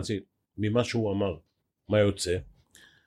כל אחד ששם נלחם, על החיים שלו. אני אומר על הפרנסה, זה לא החיים כן, כל כך. אבל על פרנסתו. וכל כדור שהוא, שיש לו ביד, הוא צריך לעשות ממנו הכי טוב שהוא יכול. 100%. זה או קליעה או אסיסט, הוא אין אמר. לעשות pick and roll ובוא נעביר את הכדור לצד שני, לא, אין. כן. אתה אבל מבין? אבל זה עניין של אופי, עומרי, מגיל אפס, אני לא רוצה להגיד את המילה, אבל הוא היה כזה, אתה יודע, בוא נגיד, אה, הכי מניאק שיכול להיות, בסדר? נקרא לזה, אוקיי. אגב, לח- לחיוב, אני חולה על שחקנים כאלה. אוקיי. דני, אני לא יודע, בשנה, ב-NBA הוא עדיין, אני לא רואה את המרפקים האלה. ובלי מרפקים אי אפשר להצליח, ככה אני רואה את זה. הוא עוד כנראה לא הבין, והוא יבין, אחרי ש... אני אמרתי את זה לפני אבל הוא כבר שנכנס, שנתיים שם, שאלו אותי יצליח, לא יצליח, אמרתי, אם הוא לא יפרק מישהו, יפרקו אותו. נכון? כי שמה הם... זה הפרנסה שלהם, ברור, והם יפרקו אותו. ברור. ויש שחקנים מוכשרים. זה השחקנים בסוף, אתה יודע, הכי, הכי מוכשרים, בוא נגיד ב-90 אחוז, 80 אחוז מהשחקנים בליגה, הם מוכשרים מאוד, כל אחד טוב, כל אחד רוצה לשחק. אין לך הרבה liability על המגרש, כי לא, לא תמצא הרבה חמישיות שאין לך מישהו יכול לזרוק שלושה או זה. יש לך פה ושם קיצונים, אבל בסוף שחקנים מאוד טובים, רוצים לשחק, אלה ב D-League, בוא'נה, יש לך שם חבר'ה מוכשרים, מאוד, מאוד. רעבים, רעבים, ל- רוצים ל- ל- ל- בדיליג, להוכיח את עצמם. ה D-League- רוצים-. עשרה ימים. עשרה ימים והיום אה. עשרה ימים נהיה כסף אתה יודע אתה יכול להיות שחקן 16-17 זה 150 אלף דולר היום ב D-League אתה מבין הם מורידים אותך ל D-League ואתה עושה 150 אלף דולר אז אתה אומר רגע אני אבוא לשחק היום בהפועל ירושלים ב-200 או שיש לי 150 ברוטו נגיד וזה אבל באמריקה עם אופציה ללכת ל-NBA הם נשארים. שחקנים מוכשרים תגיד לי, אבל עומרי, אתה, אתה היית בעצם הפורץ הדרך של, של הכדורסל הישראלי ב-NBA. כמה, כמה זה הייתה מעמסה עליך? כמה הרגשת מעמסה עליך? אה, לא יודע תשמע. זה- לא יודע לא, לא הכרתי את הליגה כמו כמו היום אתה יודע זה לא היה. זה היה קצת אחרת אז אתה יודע לא היה את- הפייסבוק את הדברים והיית רואה ו- וזה אבל לא לא יודע לא לא זה- אז אתה כן אתה כאילו באת מהרגע הראשון זרמת כזה טק טק כן, טק, זה. בסדר. פירקו אותך או לא פירקו כן. אותך? פירקו אותי פירקו בטוח. אבל קיבלו חזרה אגרוף אתה מבין אין אה, זה אני ב- לא אגיד את השמות הם עשו אימון ב preseason בא לשחקן אמר לו פרצוף תקשיב טוב אתה- לא זה אני אתן לך אחת וואלה. מה לעשות אה, בג'ונגל זה זה לא ג'ונגל ברמה רע חוקים לג'ונגל, כן, יש חוקים של. ג'ונגל כי, כי אנשים תקשיב הם באים לך באימון מה אתה חושב שאנשים שם משחקים איתך בזה אתה לא יש אתה משחק 15 דקות 17 דקות הוא אומר בואנה זה דקות שלי אה. אני בא מחר בבוקר בשמונה תשע בבוקר אני אגיע בש... לפ... לפניו אני ובאימון אנחנו חמש על חמש אני אוכל אותו למה כי אני אגיד למאמן רגע הנה ראית אותי באימון אני מנצח את עומרי למה הוא משחק. אתה מבין והסוכן שלו מתקשר וההוא מפעיל לחץ והתקשורת ופתאום כתבה זה כל הזמן אז אם אתה לא בא ועומד על שלך ידרסו אותך פעם אחת הורדת את הראש ידרסו ירמסו אותך הורדת. את הראש מתישהו? מול שחקנים אחרים כן. או בכלל? מול שחקנים אחרים. לא, זה לא. אבל היה לי תקופות קשות, שמע, קליבלנד שנתיים היה לי קשה מאוד. מטורף. אה, מאוד קשה, המזג אוויר, העיר, ביירון סקוט היה לי, מאוד לא התחברנו, כאילו היה מאוד קשה, אבל מול השחקנים האחרים, אתה צריך לעמוד על המשמר, אין מה לעשות, אתה צריך אה, לעמוד על שלך. מה- מה מה ההבדל? קליבלנד צריך לה- להכפיל את המשכורת בשביל לחיות שם. ממש, זה נורא. זה הכי נורא, קליבלנד זה הכי נורא מבין הערים? יש לך קליבלנד, יש לך דטרויט. מה, לא מנסוטה רוצה- זה זה להיט? מנסוטה עיר נחמדה, קר מאוד, אבל היא נחמדה בסוף. אה, מילווקי קשה. אה, ממפיס קשה מאוד. תבין כמה תבין כמה ערים הוא היה, אתה קולט? קשה, לא, לא, לא כולם הייתי, אבל... קשה, אבל- קשה מאוד, קשה. כן. איפה הכי נהנית? אה, הכי נהניתי גם הכי התאכזבתי בסוף בגולדן. גולדן סטייט. כן, זה היה כיף, תשמע, זה קבוצה אחרת, זה מאמן אחר. סטיב הוא, הוא, הוא, הוא, הוא מנהל אה, בני אדם מאוד טוב. הוא מנהל בני אדם מאוד טוב. הסגנון שלו כשחקן משפיע על הקבוצה, או שהוא בא עם כדורסל? הוא בא עם כדורסל, הוא למד, הוא הוא שיחק אצל פיל ג'קסון, הוא שיחק אצל פופ. הוא עבד עם פופ אחרי זה, ואז הוא היה general manager בפיניקס, הוא הצליח גם שמה. והוא, הוא, אתה יודע, כשהייתי אצלו, ראיתי הרבה דברים שאתה היית עושה כשהי- כשהייתי צעיר, והייתי אומר, וואלה, זה פיני היה עושה את זה. מה למשל, הוא היה בא בבוקר של המשחק, הוא היה תמיד עושה תרגיל חדש, שלא עשינו אותו אף פעם. פיני היה עושה את זה גם. וואלה. או שפיני היה עושה, היינו באים לאיזה משחק חשוב בפלייאוף, היינו מתרגלים אותו שבועיים שלושה קודם, לא היינו עושים את זה הוא במשחקים. מתחיל לגלות סודות זה עכשיו. יודע, ת- צריך תעביר את זה הלאה. די, לחתוך את זה תעביר בעריכה. את זה הלאה, ואז פתאום באים איזה משחק אה, פלייאוף יורו ליג, פתאום אתה עושה תרגילים, הם לא מבינים מה קורה, טק טק טק, זה פתאום 8-0, הם לא הבינו מה קורה. היה איזה זה משחק אחד שעשית משהו שכאילו. מט לזה, אני שכחתי איזה. סיפרת לי פעם איזה עכשיו תרגיל. פתאום הוא היה בא עושה, תקשיב את זה, עוזב את זה, הוא היה עושה תרגילים אחרים גם, פתאום מביא תרגיל אחר, הוא עושה אותו מלא מלא מלא, הם חושבים, מתאמנים לתרגיל הזה, בוא'נה הם עושים את זה 20 פעם במשחק, בא למשחק אתמול לא עושה את זה בכלל. פיני עושה את הטריקים האלה כל הזמן. תגיד לי, אתה יודע מה, דווקא נשאל אותך פה ליד פיני. פיני לא יכול היה להיות מאמן NBA? למה, מדברים שם ערבית? לא, לא, לא, לא, אני אומר, מאמן NBA מצליח, בסדר? קודם כל מבחינתי הוא? הגדול ביותר שיש פה. תקשיב, קודם כל, אני אענה לך לפני שעמרי יענה לך. תקשיב, קודם כל, הוא אמר לך לגבי שחקנים. אם הוא היה גרשונוביץ אולי זה היה עוזר לו. גרשונוביץ, בטוח היה מקבל. גרשונוביץ, בשביל זה חשבו שאני סרבי, לקחו אותי ליוון. אני אגיד לך משהו, הוא אמר לך לשחקנים, זה קליקות, זה עיתונאים, זה הכל שם, אז זה קשה, פיני. הם, מה? זה קשה. כמה השחקנים, שהיה קשה לו למאמן יותר, בדיוק. תראה, דיוויד הגיע. גמר NBA והוא לא שם, כאילו לא היה שם אחרי זה, כי בא לברון, מישהו של מישהו שלברון אה, רוצ, רוצה ב, ב, יקיר שלו, והוא שם אותו לאמן והוא מאמן שם עד היום. אתה מבין? אתה לא, שם זה לא אתה טוב או לא טוב. עומרי כמה באמת הסיטואציה הזו שפיני מתאר אותה וראינו אותה כולה אנחנו מודעים לה שלברון לצורך העניין או, או כוכבים ברמות האלה מנהלים בסופו של דבר את המועדונים האלה. אז יש, יש, זה תלוי בארגון, זה תלוי בשחקן, זה תלוי באופי. לברון זה בטוח. אתה יודע. קיירי קרי לא בסדר גודל הזה. הוא לא, אין לו את ה-say של לברון. תשמע, יש לך לברון ג'יימס בקבוצה, לא להתייעץ איתו ולדבר איתו. לא התייעץ איתו סבבה אבל אבל הוא היה מכתיב אה, פסקי זמן אה, כמו כפי שראינו. קודם כל זה תלוי גם במאמן. זה תלוי אה, במאמן, זה תלוי פיני בהרבה מה זה מה דברים. בוא תקשיב בוא נגיד לך משהו אתה מבחינתי המאמן הכי גדול שהיה פה שנייה. אני אומר את דעתי בסדר. אתה עכשיו מגיע ל-NBA עם אחד כמו לברון הוא עושה את מה שהוא עושה אתה בא דוחף אותו אתה רואה אחרי כבר לא במועדון לא במועדון. אז אתה אומר אבל זה אני. אבל זה- אתה אבל זה כי אני. אני מכיר את התגובה שלך מה אתה היית עושה לאחד זה- כזה אבל- אני שובר עליו את הלוח. יפה אבל זה גם תלוי אבל ואז אתה בהרבה לא לפני. במועדון. אבל זה לא קורה אחרי זה. אבל, זה תלוי, ב, אתה יודע, זה, אתה יודע, זה כמו שיש לך, אה, זה, זה תהליך שהוא, אתה יודע, עכשיו, אם פיני מרגיש איתו 100% כל השנה, ופתאום לברון בא ואומר לו, פיני, תן לי רגע את הכדור באמצע, פיני היה הולך איתו. נכון. שאלה מה היה לפני, איך זה נכון. הוביל, אתה לא יכול להסתכל על משהו נקודתי ולהגיד, פה ספציפית קודם כל זה יכול לקרות, זה גם קרה לי. אני אומר לך. שחקן יכול להגיד לך, אבל- פיני, לך איתי, אתה אני לא כדור יכול- בצבע אבל בשעה. הטלוויזיה- עדי ופאפי כן, שהטל- כאלה. עדי, סליחה. שהטלוויזיה על על הלוח, ואתה בא ואתה מוחק לו את התרגיל. כן. אז יש דברים שלא מקובל, אתה מבין? אז יש דברים אתה ויש דברים. אבל פיני. אבל אתה היית מגיב שם מה? אתה היית מגיב אתה- הוא סמרטט אותו. זה מה שאני אומר שזה... גם- ולך זה לא יכול לקרות גם, אבל תקשיב, יש שחקנים אתה לא יכול להישאר אחר כך שם. שמהכבוד שלהם זה לא לעשות את זה. כן, אבל אבל הוא אומר מהכבוד, לך- שלברון הוא מעל הליגה. הכל נכון, מי עוד תקשיב. ב-level הזה עומרי? לא, זה לברון היום, אין לך... היום זה רק לברון. אין לך, זה גם תלוי בארגון, נגיד בגולדן סטייט, לא בטוח, אתה יודע, סטף קרי לא היה עושה את זה למשל, תלוי גם מי המאמן, תלוי, תראה, הרגיש לי שדיוויד היה לא דיוויד של אירופה, כי המשחק שם הוא שונה. הטיימאוטים שונים, החוקים קצת שונים. הוא, הוא, הוא, הוא לא הרגיש בביטחון שהיה לו פה. אתה מבין? זה הרגיש לי קצת... מה מאמן ב-NBA בדקות אחרונות צריך להיות מה שאין באירופה. מה זאת אומרת? אנחנו עכשיו money time חמש דקות לסיום. מה ראית בפרופיל של מאמן קודם כל NBA? יש להם יותר פסקי זמן. יש להם יותר הם פסקי שולטים זמן יותר ארוכים גם. במשחק. אתה יכול לקחת טיימאוט טלוויזיה במשחק של לברון ג'יימס נגד שיקגו זה שלוש דקות טיימאוט. אז אתה שתי דקות קודם מדבר עם המאמנים בכלל לפני שאתה חוזר לשחקנים. בתפיסה כאילו כמה זאת אומרת כמה נגיד כוכבים ב-NBA הם גם מנהלים את הדקות האחרונות עד כמה יש סיי למאמן עד כמה תלוי זה תלוי תלוי תלוי מאמן זה תלוי סיטואציה תלוי שחקן לברון יש לו. עזוב לברון הבנו שהוא לבל אחר. הוא- סטף לא היה אתה צריך להבין שבסוף אם יש לך את לברון ג'יימס או סטף קרי או קווין דורנט כדור בסוף צריך להיות אצלם בידיים ברור. אתה יודע זה, זה די ברור אבל זה בסוף אתה צריך אבל קבוצה בשביל להצליח. תראה, היה. לברון השנה בלי קבוצה, או, או בוא נגיד היה לו שחקנים, לא צוות, אה, קווין דורנט, שחקן נכון. גדול, ענק, אבל ברוקלין זה בלי, כישלון. בלי, עם, עם שחקנים בלי צוות, ודווקא סטף קרי, סטף קרי זה אדיר. יש, יש, יש? מסביבו שחקנים. אדיר. אדיר אדיר. בן אדם גם אדיר אדיר. לא יאומן. זה השחקן שהכי הכי גדול שהשחקת איתו לא יודע אם הכי גדול לא הכי גדול. מי עוד שם ברשימה הזו? קווין דורנט. אה קווין. הוא שחקן טוב שחקן, קווין. שחקן. אה, קווין דורנט זה קווין דורנט זה. על. תראה שחקתי עם קווין שחקתי עם קיירי. כן יותר טוב מקיירי לדעתי.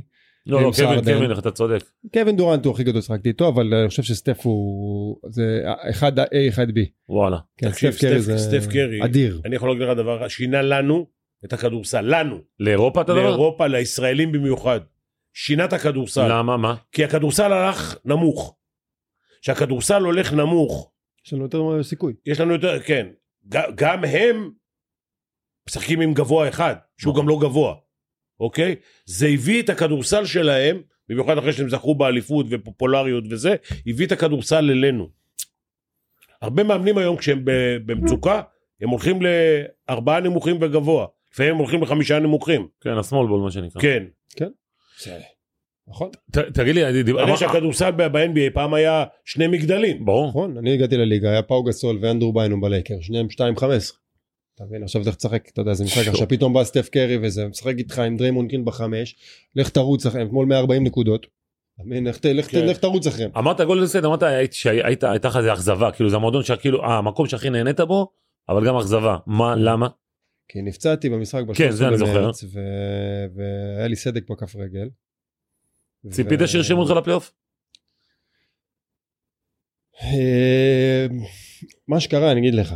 אני נפצעתי זה זה בא במשחק שקווין דורנט היה פצוע סטף היה פצוע קליי היה פצוע ודריימוד היה פצועים. כולם היה תקופה כזאת שהיה תקופת מנחוס על הקבוצה. כולם היו פצועים בדיוק בא חבר גור היה אצלו במשחק. אמרתי לו תקשיב בדיוק גור בא עם הבן שלו לראות היה טיול בר מצווה. אמרתי לו תשמע גור חתיכת מנחוס אף אחד לא משחק אבל אמרתי לו תקשיב אני דואג לך בחדר הלבשה להכניס את הבן שלו מאחורה הצטלם עם קליי הביא לו נעליים הכל. ואני עולה למשחק ב-13 נגד סקרמנטו בבית. שלוש דקות ארבע דקות המשחק אני עם שש נקודות עושה סל נופת על הר- על הרגל וממש צורח שאני לא זוכר את עצמי צורח בפציעה כזאת. הולך עושה אקסרי מאחורה סדק בכף רגל. כמה זמן? תלוי בך.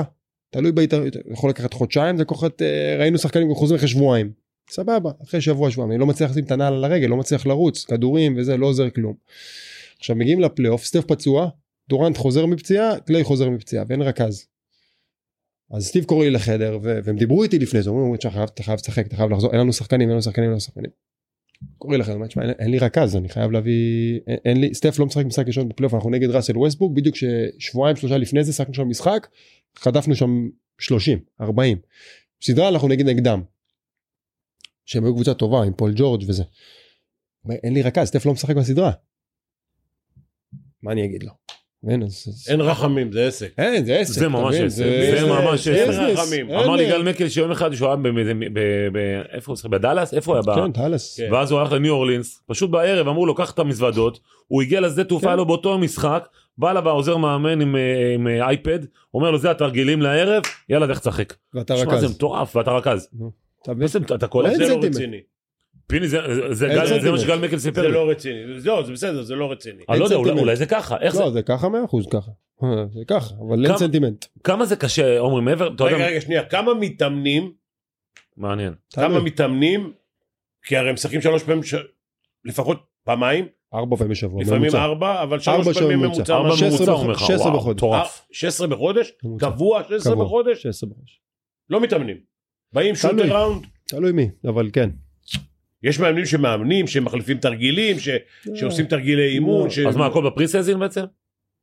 preseason קצת תלוי תלוי זה אתה יודע אם אתה משחק עם גולדן סטייט ש-KD 10 שנים בליגה קליי 7 סטף 8 9 אתה מבין זה חבר'ה כבר ששיחקו 600 700 משחקים פלייאוף NBA לקחו אליפות אתה לא אין 5 על 5 באימון אז אתה בא לאימון עושים חימום עושים bigs smalls עושים קצת 5 על 0 אימונים אישיים והביתה זה האימונים וואלה. לא עשינו 5 על 5 אף פעם עכשיו אתה בא לקבוצה יכולות ש- אישיות אתה עושה לבד. כן לבד כל אחד יש לו מאמן שלו כל אחד עושים ארבע סלים מתחילים הוותיקים עשר דקות רבע שעה ואז החבר'ה יצא שמונה טק טק סיימת יש כאלה שעובדים בזוג וזהו סיימת הולך הביתה 40 דקות 45 דקות. יש לך קבוצות שהם אה, עכשיו אה, שנה ראשונה כולם בליגה שנייה מאמן חדש רוצה לבנות אה, שיטה וזה ונותנים שעה ורבע אימון. חמש על חמש וזה וזה- חמישות תגיד לי, ומבחינת טיסות, אז כאילו שאנשים כל הזמן טסים. כל הזמן טסים, אה? רגע, זה מטוס של הקבוצה אגב? כן, כן, מטוס של הקבוצה, שעוז זה מטוס כזה חקור ש- שכמה קבוצות משתמשות בו, אבל תמיד מטוס פרטי. כמה זה מתסכל? אתה מתרגל לזה כבר זה כן? כמו אוטובוס. וואלה. כן, עולים למטוס, נוחים שעה וחצי, נוחתים. אוטובוס, אתה עושה, אתה עושה בעונה 200 טיסות, עכשיו אתה זה 80 שואו. משחקים, אתה לא חזור, שמע, זה חולני. יש לך זה, אתה, זה קשה. שמע, גם הטיסה משפיעה על הגוף.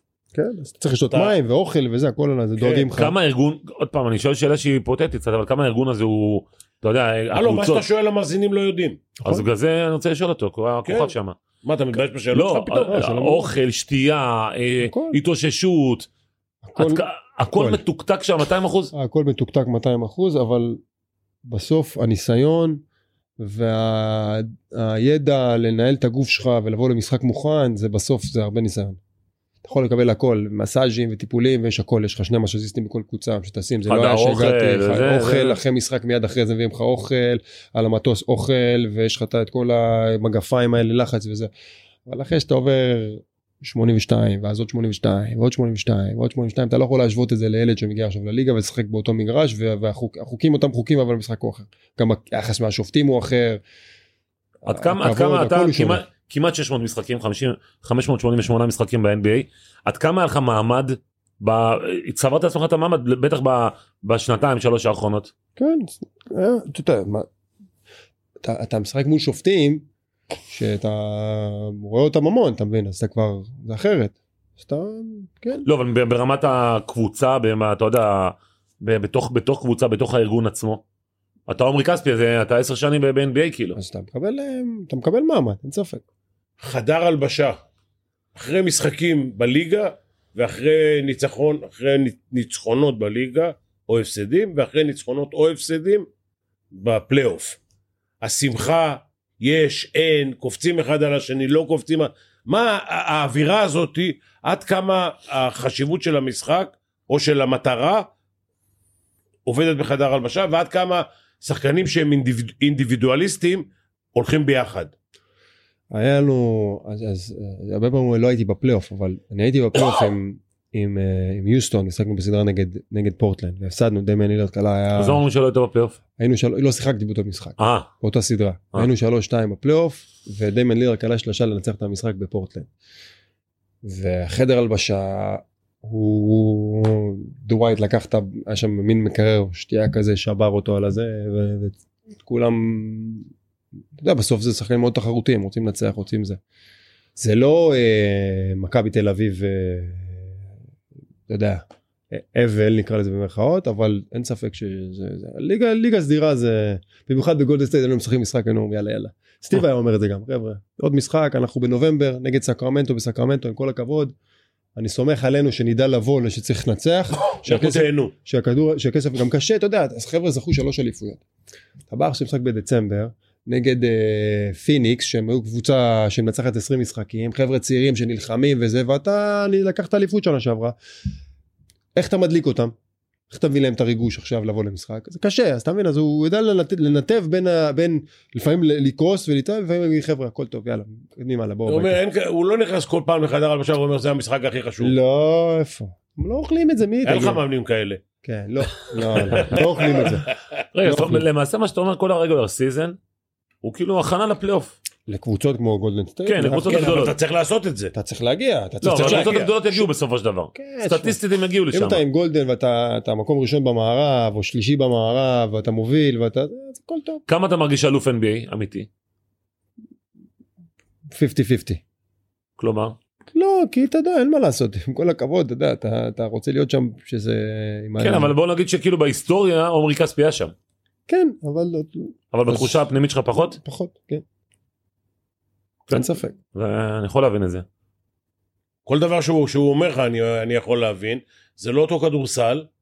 לא אותו כדורסל. לא לא דיברנו על הקטע התחושה שאתה זכית באליפות שלא היית שותף לה כאילו. לא, אז מצד אחד שמע אתה אתה לא אותו שותף בליגה, כדורסל, זה זה. גם בדיוק מעמדו בדיוק. מעמדו ב... זה מה ששאלתי מקודם, אם הוא מרגיש כמישהו שחסר לו להוביל במעמד שלו, כי הוא היה בקנה מידה שלנו כוכב, גם ישראלי וגם אירופאי, בלי שום ספק. כמה שחק... כמה שחק... שחקנים, בוא נגיד ככה, שחקנים פחות טובים ממנו, דווקא במקרה שאלת אולימפיאקוס, כן. אוקיי, שחקנים פחות טובים ממנו, הובילו קבוצות, ספנוליס. באירו- לא, ספנוליס לא, גם אבל פאפה. ניקולאו, פאפה ניקולאו הוא שחקן פחות טוב ממנו. היה שנה ב-NBA, אולי יותר, אני לא יודע, כן, וחזר חזרה. כן. והוא אחד המובילים שם, אוקיי? אני גם אני רואה הרבה הרבה שחקנים גם מריאל מהחבר'ה של ריאל מדריד שיצאו ל-NBA. הם גם חזרו מהר מאוד. כן. והם כוכבים. רודריגז כזה שהיה. הוא לא היה יותר מדי.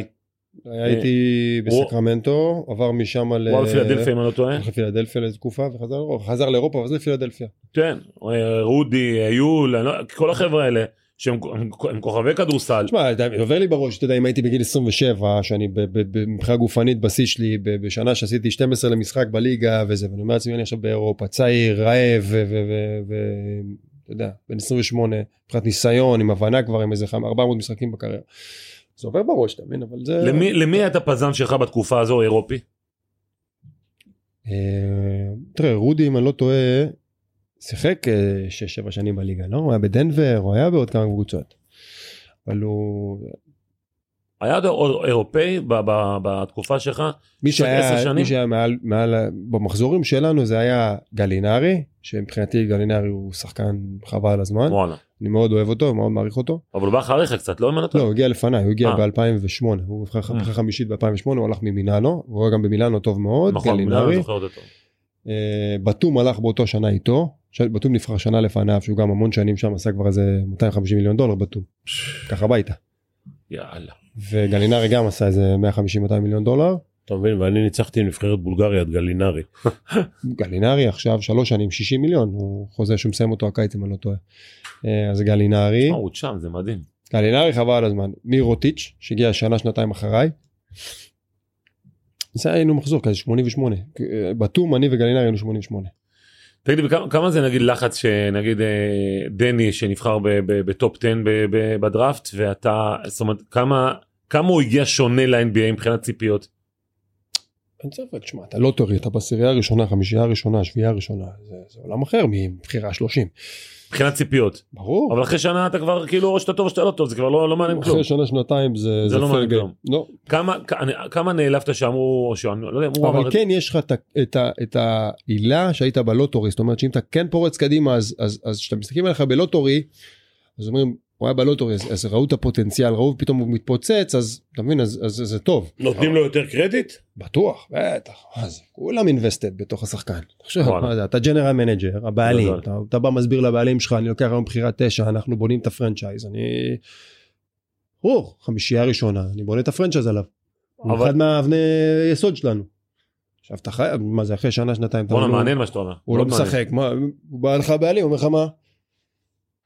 תסביר לו. בזבזנו- בזבזנו בחירה. בחירה, מה זה? מי נבחר אחריו? פתאום בא לך איזה, סתם דני דוגמה, כן? אבל מי נבחר פתאום נבחר לך מישהו ב-17 כוכב והוא היה לך לזה ולקחת אותו ולא אותו. הנה, ול- ולאדה דיבאץ' לקח את, אה, לא יודע את מי, במקום דונצ'יץ' בבחירה שלו.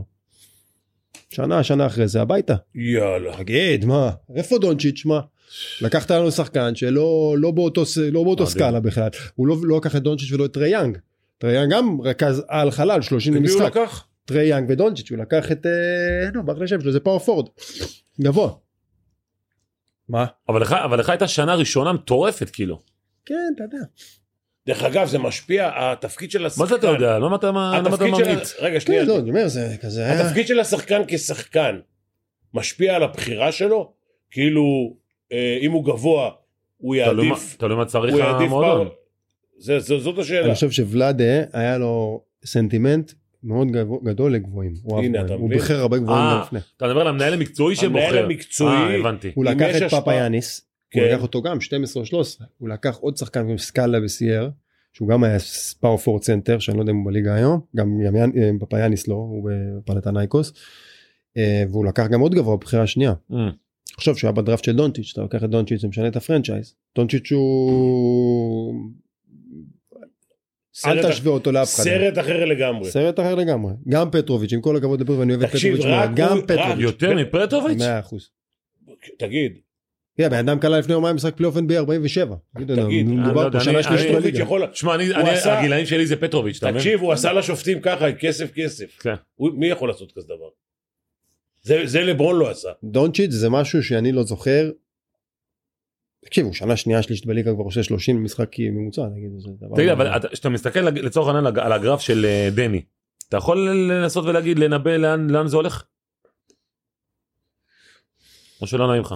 לא, תשמע, מה זה לא נעים לי? כן, מצד אחד, אתה יודע, אני גם, אני גם מאוד קרוב לדני ואני אוהב אותו, אני מקווה ש... ש... אני- דני צריך מבחינתי לעשות קפיצת מדרגה באחוזים שלו לשלוש. הוא חייב להיות 40 אחוז לשלוש, ואם הוא יהיה 40 אחוז לשלוש זה ייתן לו קפיצה אדירה. למה הגנתית הוא, הוא מעולה. אז כן. זה נותן ביטחון למאמן לשחק איתו גם ברגעי קלאץ'. Mm. ב-40 אחוז לשלוש זה נותן לו גם ביטחון למאמן ברגעי קלאץ' שהוא ידפוק לי את השלשה.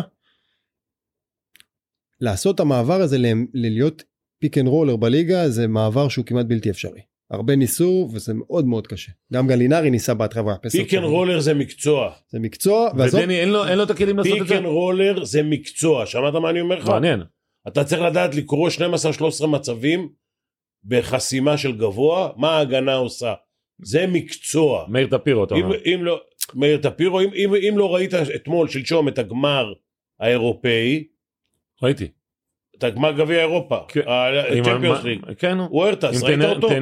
ראית מקצוען ב pick and roll. כן. מקצוען, אתה לא יודע לאן הכדור יעוף. אבל אני לא יודע, לא אם זה דני. אה, לא, אבל- ויש עוד נקודה. לא יודע אם זה דני כזה. אבל מנסים לעשות אותו. הליגה הולכת קטן, כמו שפינה, אנחנו משחקים נמוך. עכשיו, כשהם משחקים נמוך, pick and roll 3-4 או 4-5, זה, זה גם switch ים, ו- ו switch, אתה, אתה בתור מאמן, אתה רוצה לבנות עכשיו סיסטמה שתתאים לך לקבוצה לאורך שנה. כשאתה לוקח רכז שמשחק לך מטר 90, מטר 85 עם החמש, הוא עושה סוויץ', אז הרכז הזה תוקף אותו ויש לך יתרון תמיד. שזה 3-4, סוויץ', מה, עכשיו אני אבנה סיסטם שהשלוש שלי ישחק, אתה יודע, והארבעים בליגה זה יאניס אנטקפומפו, עכשיו עשה חילוף. זה, זה לא נותן לי את ה- לא נותן לך את הריגוש, אין לך את אין לך את היתרון של ה- של נכון, השלוש על נכון, ארבע, נכון. של ארבע על שלוש. אז זה בעיה, אז ה pick and roll ים הופכים להיות של הקטנים, כולם משחקים סביבה.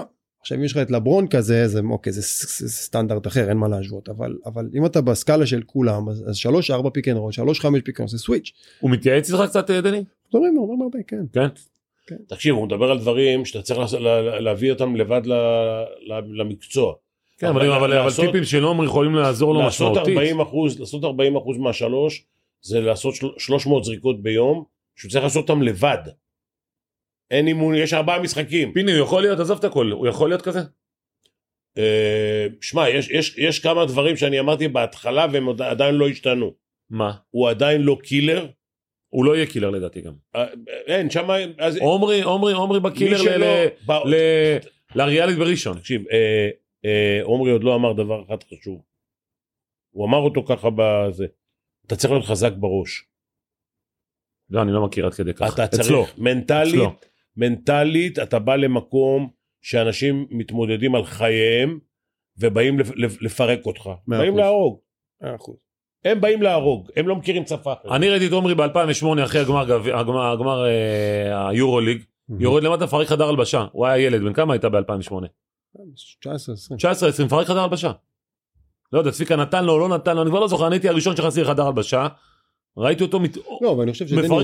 אגב, אני הוא אוהב את זה, אבל. זה אכפתיות. ברור. אני חושב שדני. הוא- אני חושב שדני הוא חזק בראש אני חושב ש- שדני אם סוף העונה עושים אותה חזק מאוד שזה מעולה זה נותן ביטחון לשנה הבאה. שם שנה שלישית זה המבחן. זהו בדיוק רציתי לשאול אותך מתי, כבר אומרים בואנה זה הולך להיות לפה או לפה.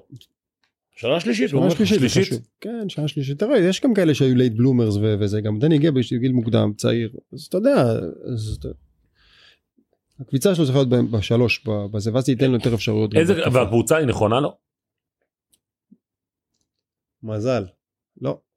מה זה לא אתה יודע. כאילו וושינגטון הזו לא מתאימה לו בסטייל, ב- בסגנון כאילו. זה תראה, בשביל להיות מזל. יותר טוב צריך לשחק עם שחקנים יותר טובים. כן אבל, אבל פיני הוא- עוד פעם זה NBA הוא יכול מחר לבוא להגיד לו אתה טוב יאללה אתה נוסע אתה יודע מה לדיטרויט ההבדל בין לשחק. עם אה, סטף קרי לבין שחקנים אחרים? זה הבדל עצום. תחשוב ברור וואו. תחשוב. אתה לא תגיע לשם. אני חלמתי שהוא יגיע לגולדן. אני גם אה, דיברתי עם גולדן ואמרתי להם תיקחו אותו. תקשיב. זה גם, זה, גם, זה גם כמה שומרים אותך וכמה שומרים את האחרים. כשאתה משחק עם שניים שלושה שחקנים דומיננטים והשמירה מתרכזת בהם. אתה יכול לעמוד בצד ולהעיף כדורים. אבל תראה הוא שיחק השנה בוושינגטון עם, עם כמה כוכבים ש- שבשנה שעברה בעיקר שלא התייחסו אליו בכלל. אז זה גם נכון זה לשיטה, אוויר, אתה יודע, אם אתה משחק עם. ווסטברוק או שאתה משחק עם סטף, זה אחרת, אתה מבין, הכדור זז, זה הרבה יותר משחק אירופאי שמתאים לו, של לקרוא מצבים, של לרוץ, של לחתוך, ש- שאתה יכול פתאום לעשות איזה סל, אתה מקבל ביטחון, אתה נכנס למשחק, אתה מבין, יכול שם על אה, שבע דקות לא לגעת בכדור, אתה יודע, זה באסה. תגיד לי עומרי בוא רגע נחזור למכבי תל אביב כמה- זו הייתה טעות בדיעבד לחזור למכבי תל אביב לא, דווקא. אני חושב שזה היה טעות. לא- לא הייתה טעות? הרגשתי מבחינת הקבוצה, מבחינת מה שהיה סביב, זה היה אחלה. לצערי היה לנו קורונה באמצע ונפצעתי באמצע, זה היה באסה. מעבר לזה, לא. ממש חשבת, אחלה. תראה, שחקנים, שחקנים מאירופה שהולכים ל-NBA וחוזרים, חושבים לפעמים על לקנות קבוצה, לנהל קבוצה. חשבת על זה? לא. אתה לא בעניין. צודק. לא. לא צריך את השטויות האלה על הראש שלו. אני אוהב כדורסל, אני גם בקשר עדיין עם מכבי, עם, עם, עם, עם אנשים במערכת וזה, אבל לא, אני גם, שנה הבאה אני אלך למשחקים נראה לי, וזה יותר, ו- אבל לא. לא מעניין. לא יודע אם זה לא מעניין, זה, זה, זה, העדפתי אחרי 25 שנה בכדורסל, שאני מאוד אוהב כדורסל, והאפשרויות שזה נותן לי בחיים אחרי הכדורסל, עזבו מה שזה נתן לי בכדורסל עצמו, זה משהו שאי אפשר להסביר, וקשרים, ו, ו, ו, והערכה, וכבוד, ואין אין מילים, כן? אבל אחרי 25 שנה אמרתי, אני רוצה גם לעשות דברים אחרים, רוצה... יש לי, יש לי אפשרויות. ברוך השם, אני יכול לבחור מה, היום אני רוצה לעשות דברים אחרים, והתמודדנו בלחצים, ואוקיי סבבה, היום אני לא רוצה מחר בבוקר עמרי מנהל לא טוב, עמרי כמנהל טוב, עמרי רוצה לעשות דברים אחרים, שקצת להיות יותר עם המשפחה, לעשות דברים שמתאימים לי, לאופי שלי, לנפש שלי היום, אחרי 25 שנה בכדורסל. תגיד דווקא בנקודה הזו שאתה, אני יודע שאתה חבר טוב של ערן זהבי. ויש לו התלבטות מאוד גדולה לחזור למכבי תל אביב. שזה משהו שאתה עשית.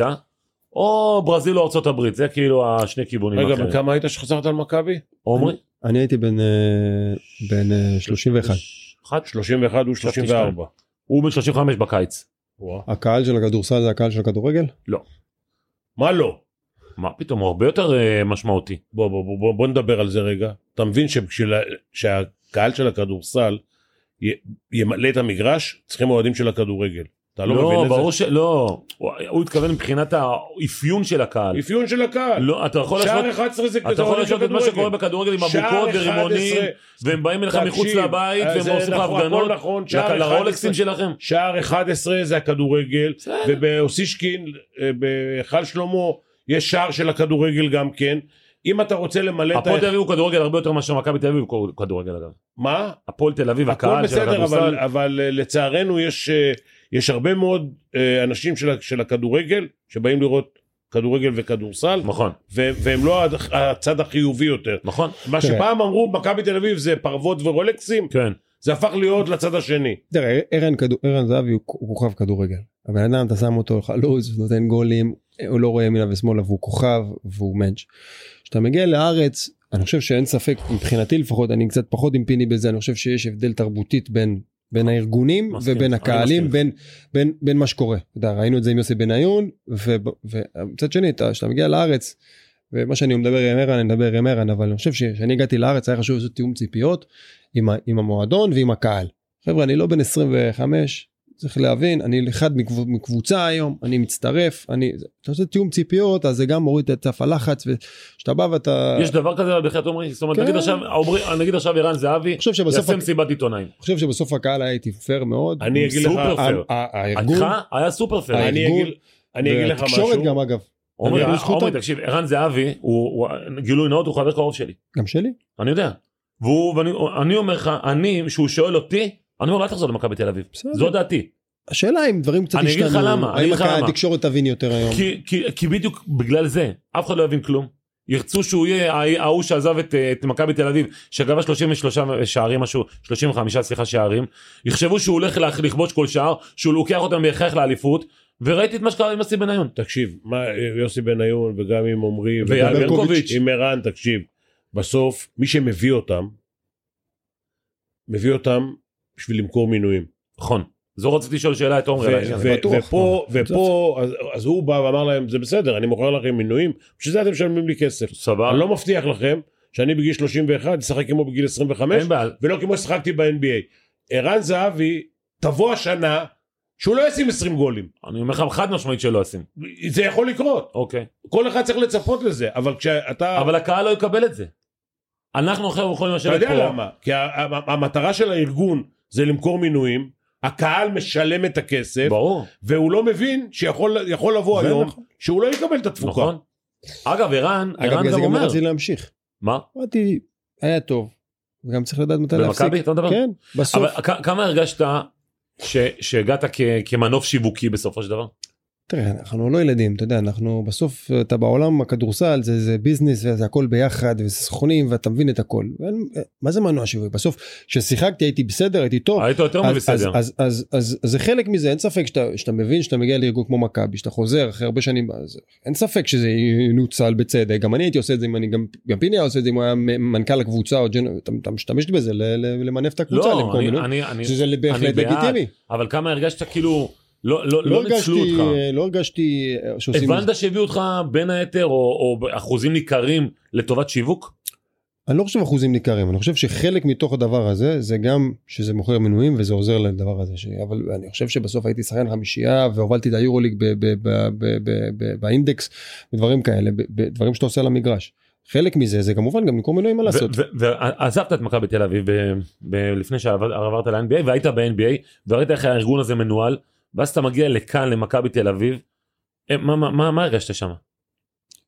מבחינת ארגון. קשה קשה להשוות כי זה תקציבים אחרים וזה מטוסים אחרים וזה פסיליטיז אחרים ואני חושב שמכבי משתדלים לעשות התאמות. ו- כמה היה קשה אבל לרדת לדבר הזה? לא היה קשה במיוחד. לא קשה? לא. טוב כי אתה גם כל שלא שנה. גם הגעתי גם כל שנה אה, לא, זה תלוי. במעמד שלך, במעמדו זה פחות קשה. למה?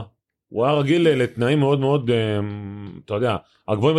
לא, אגב, מכבי תל אביב זה NBA של אירופה, כן? בסוף מכבי תל אביב זה לא NBA של אירופה אני ואני אוהב את מכבי אחרת לא חושב יש לך צ'סקה יש לך ברצלונה פסיליטיז נכון. אחרים מטוסים אחרים כן יש אה, יש כן. סטנדרט ותקציבים אחרים. טוב, אני לא מכיר. אני אוהב את מכבי זה לא לא חס וחלילה לפגוע בהם. הכסף מדבר, הצדק הכסף שותק. אתה- אתה לא יכול מכבי צ'סקה יש להם אולם אימונים כל שבועיים משכורת הם מתנהלים כמו קבוצת NBA כמעט פר אקסלנס אבל זה לא לפגוע חצי במכבי זה תקציב אחר.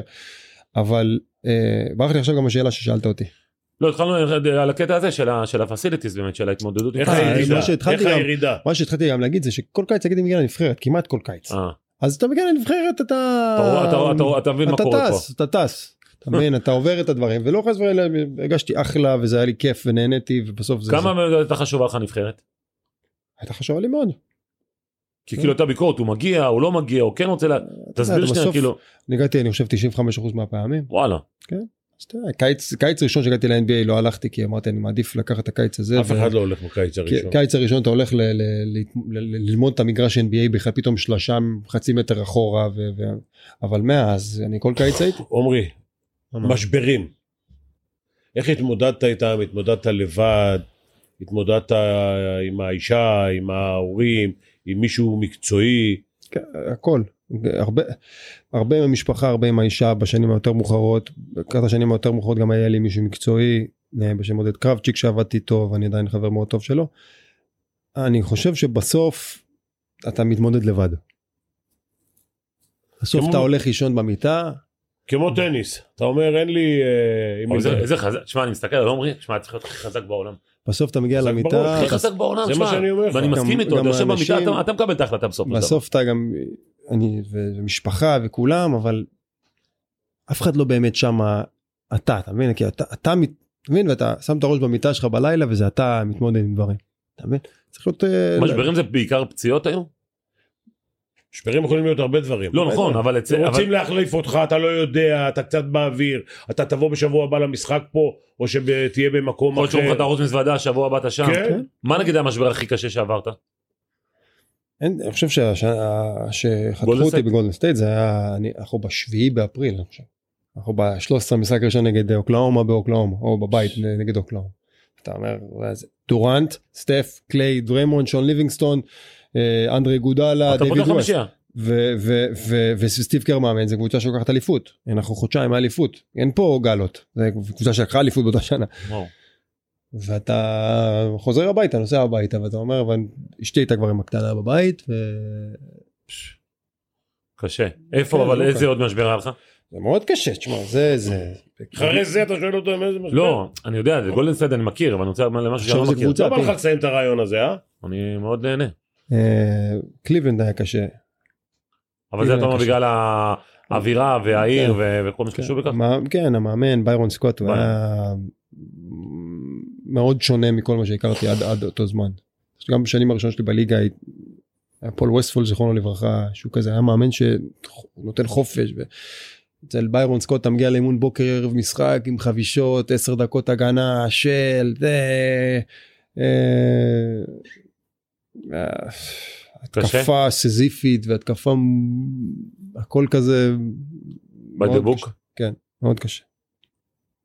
טוב, מה אני אגיד לך? לא מיצית, אה? אתה- אתה... אתה- אני יכול לדבר שעות, זה מאוד מעניין אותי, בערבית אבל אומרים בסדר. פשען.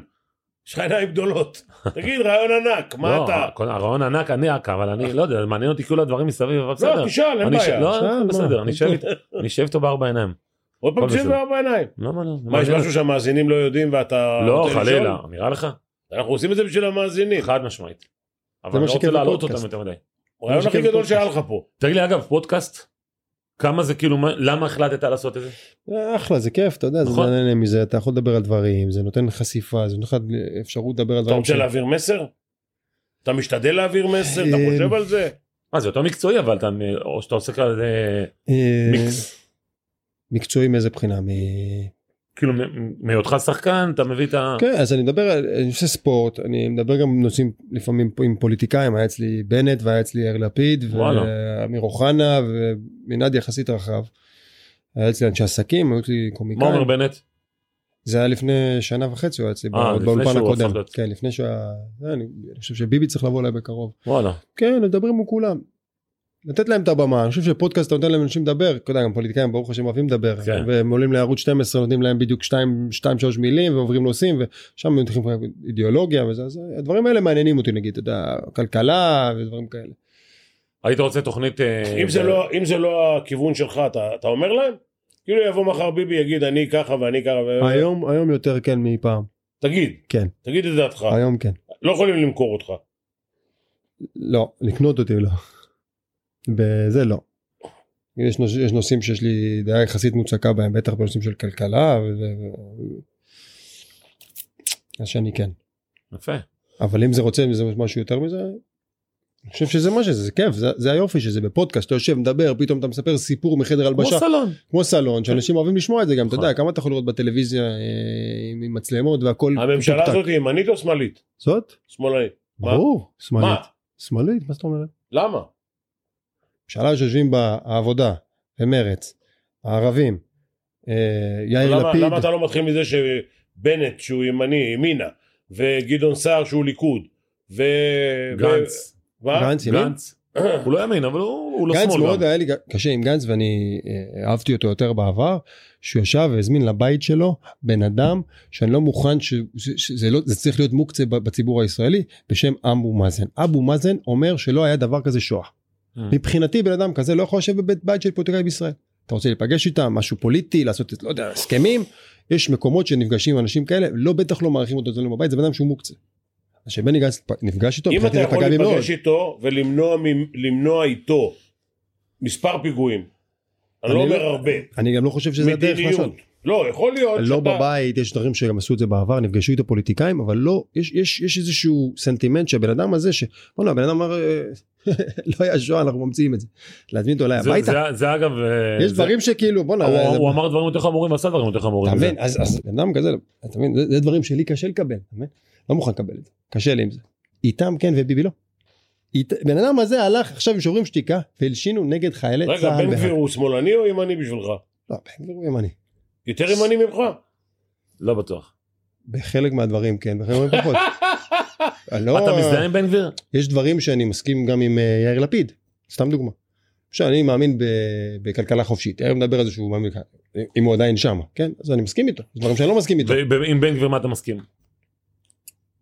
עונש מוות למחבלים. בסדר, זה נראה לי לא רק בן גביר אומר.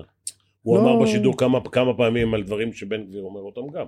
יש דברים שאני מסכים איתם. אה, יש דברים שאני מסכים עם ביבי, יש דברים שאני לא מסכים איתו, אני חושב שביבי עשה הרבה טעויות. יש הרבה דברים, גם גנץ אני מסכים על דברים. אבל יש דברים יש משהו שאתה מסכים עם השמאל? כן הנה בבקשה הנה הוא הנה. אמר יאיר לפיד. יאיר לפיד מסכים איתו על כלכלה הוא לא חופשית. שמאל, הוא מרכז. בסדר. אז יש דברים שאני לא מוכן לקבל, אז אני מי- לא מוכן ש- אני לא שיגידו לי איפסטם, מה? מי זה שמאל היום? אז ת- אני לא מוכן שיגידו לי עבודה תשב לי עם איפסטם רענה הזאת, היא תשב בוועדת חוץ וביטחון ויגידו לי ביבי לא.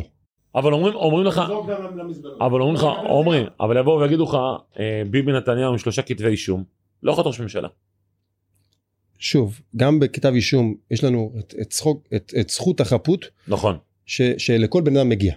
זה קודם כל, בראש ובראשונה. עכשיו, אם הוא מחליט שיש לנו את זכות החפות במדינה, זה מגיע לו, אבל אני, אני לא חושב שזה נותן לזה, אז זה, זה למה בנט לא יושב איתו, בגלל, ש, בגלל שיש לו כתבי- אישום, בנט עלה בשידור ואמר זה, זה בלוף, אני אל לא מאמין תשכח בזה. שביבי הציע אבל- לבנט להיות איתו, להיות ראש אבל- ממשלה לפניו, הרוטציה. בין אם הוא יכול להגיד אני לא מסכים איתו, ביבי משקר לי, הכל טוב, אבל אני לא מוכן להגיד שתגיד לי, זה, על זה אני מפיל ואני יושב עם מישהו שהלך והלשין נגד חיילי צה"ל, או עם, אה, עם, עם, עם, עם איך קוראים לו ב- ב- ב- ברע"מ, ש- שמבחינתי זה. שהוא יותר גרוע מאחמד טיבי, אחמד לפחות אומר מה הוא חושב, זה משקר לנו בפנים ואומר לנו ואנחנו הולכים איתו, זה קשה לי לקבל, קשה לי לקבל. בסדר, צודק. עומרי, היה לנו מה זה כיף, חבל, אנחנו יכולים לעשות עוד שעתיים פה, אבל אנחנו... יאללה, אני גם אה, חייב לרוץ, יש לי עוד עבודה. יש אה, עסקים. אתה עובד? מה היה לו? יש יש לנו קרן? לנהל. איפה המשרדים? אנחנו עדיין ב... תל אביב? כן. טוב, אז היה לנו מאוד כיף עם עומרי כספי. אה, אפילו פיני, מה זה, תראה את פיני, פיני פה מתמוגג. אני מכיר את נכון. פיני. נכון. עשינו אי אלו אה, פודקאסטים.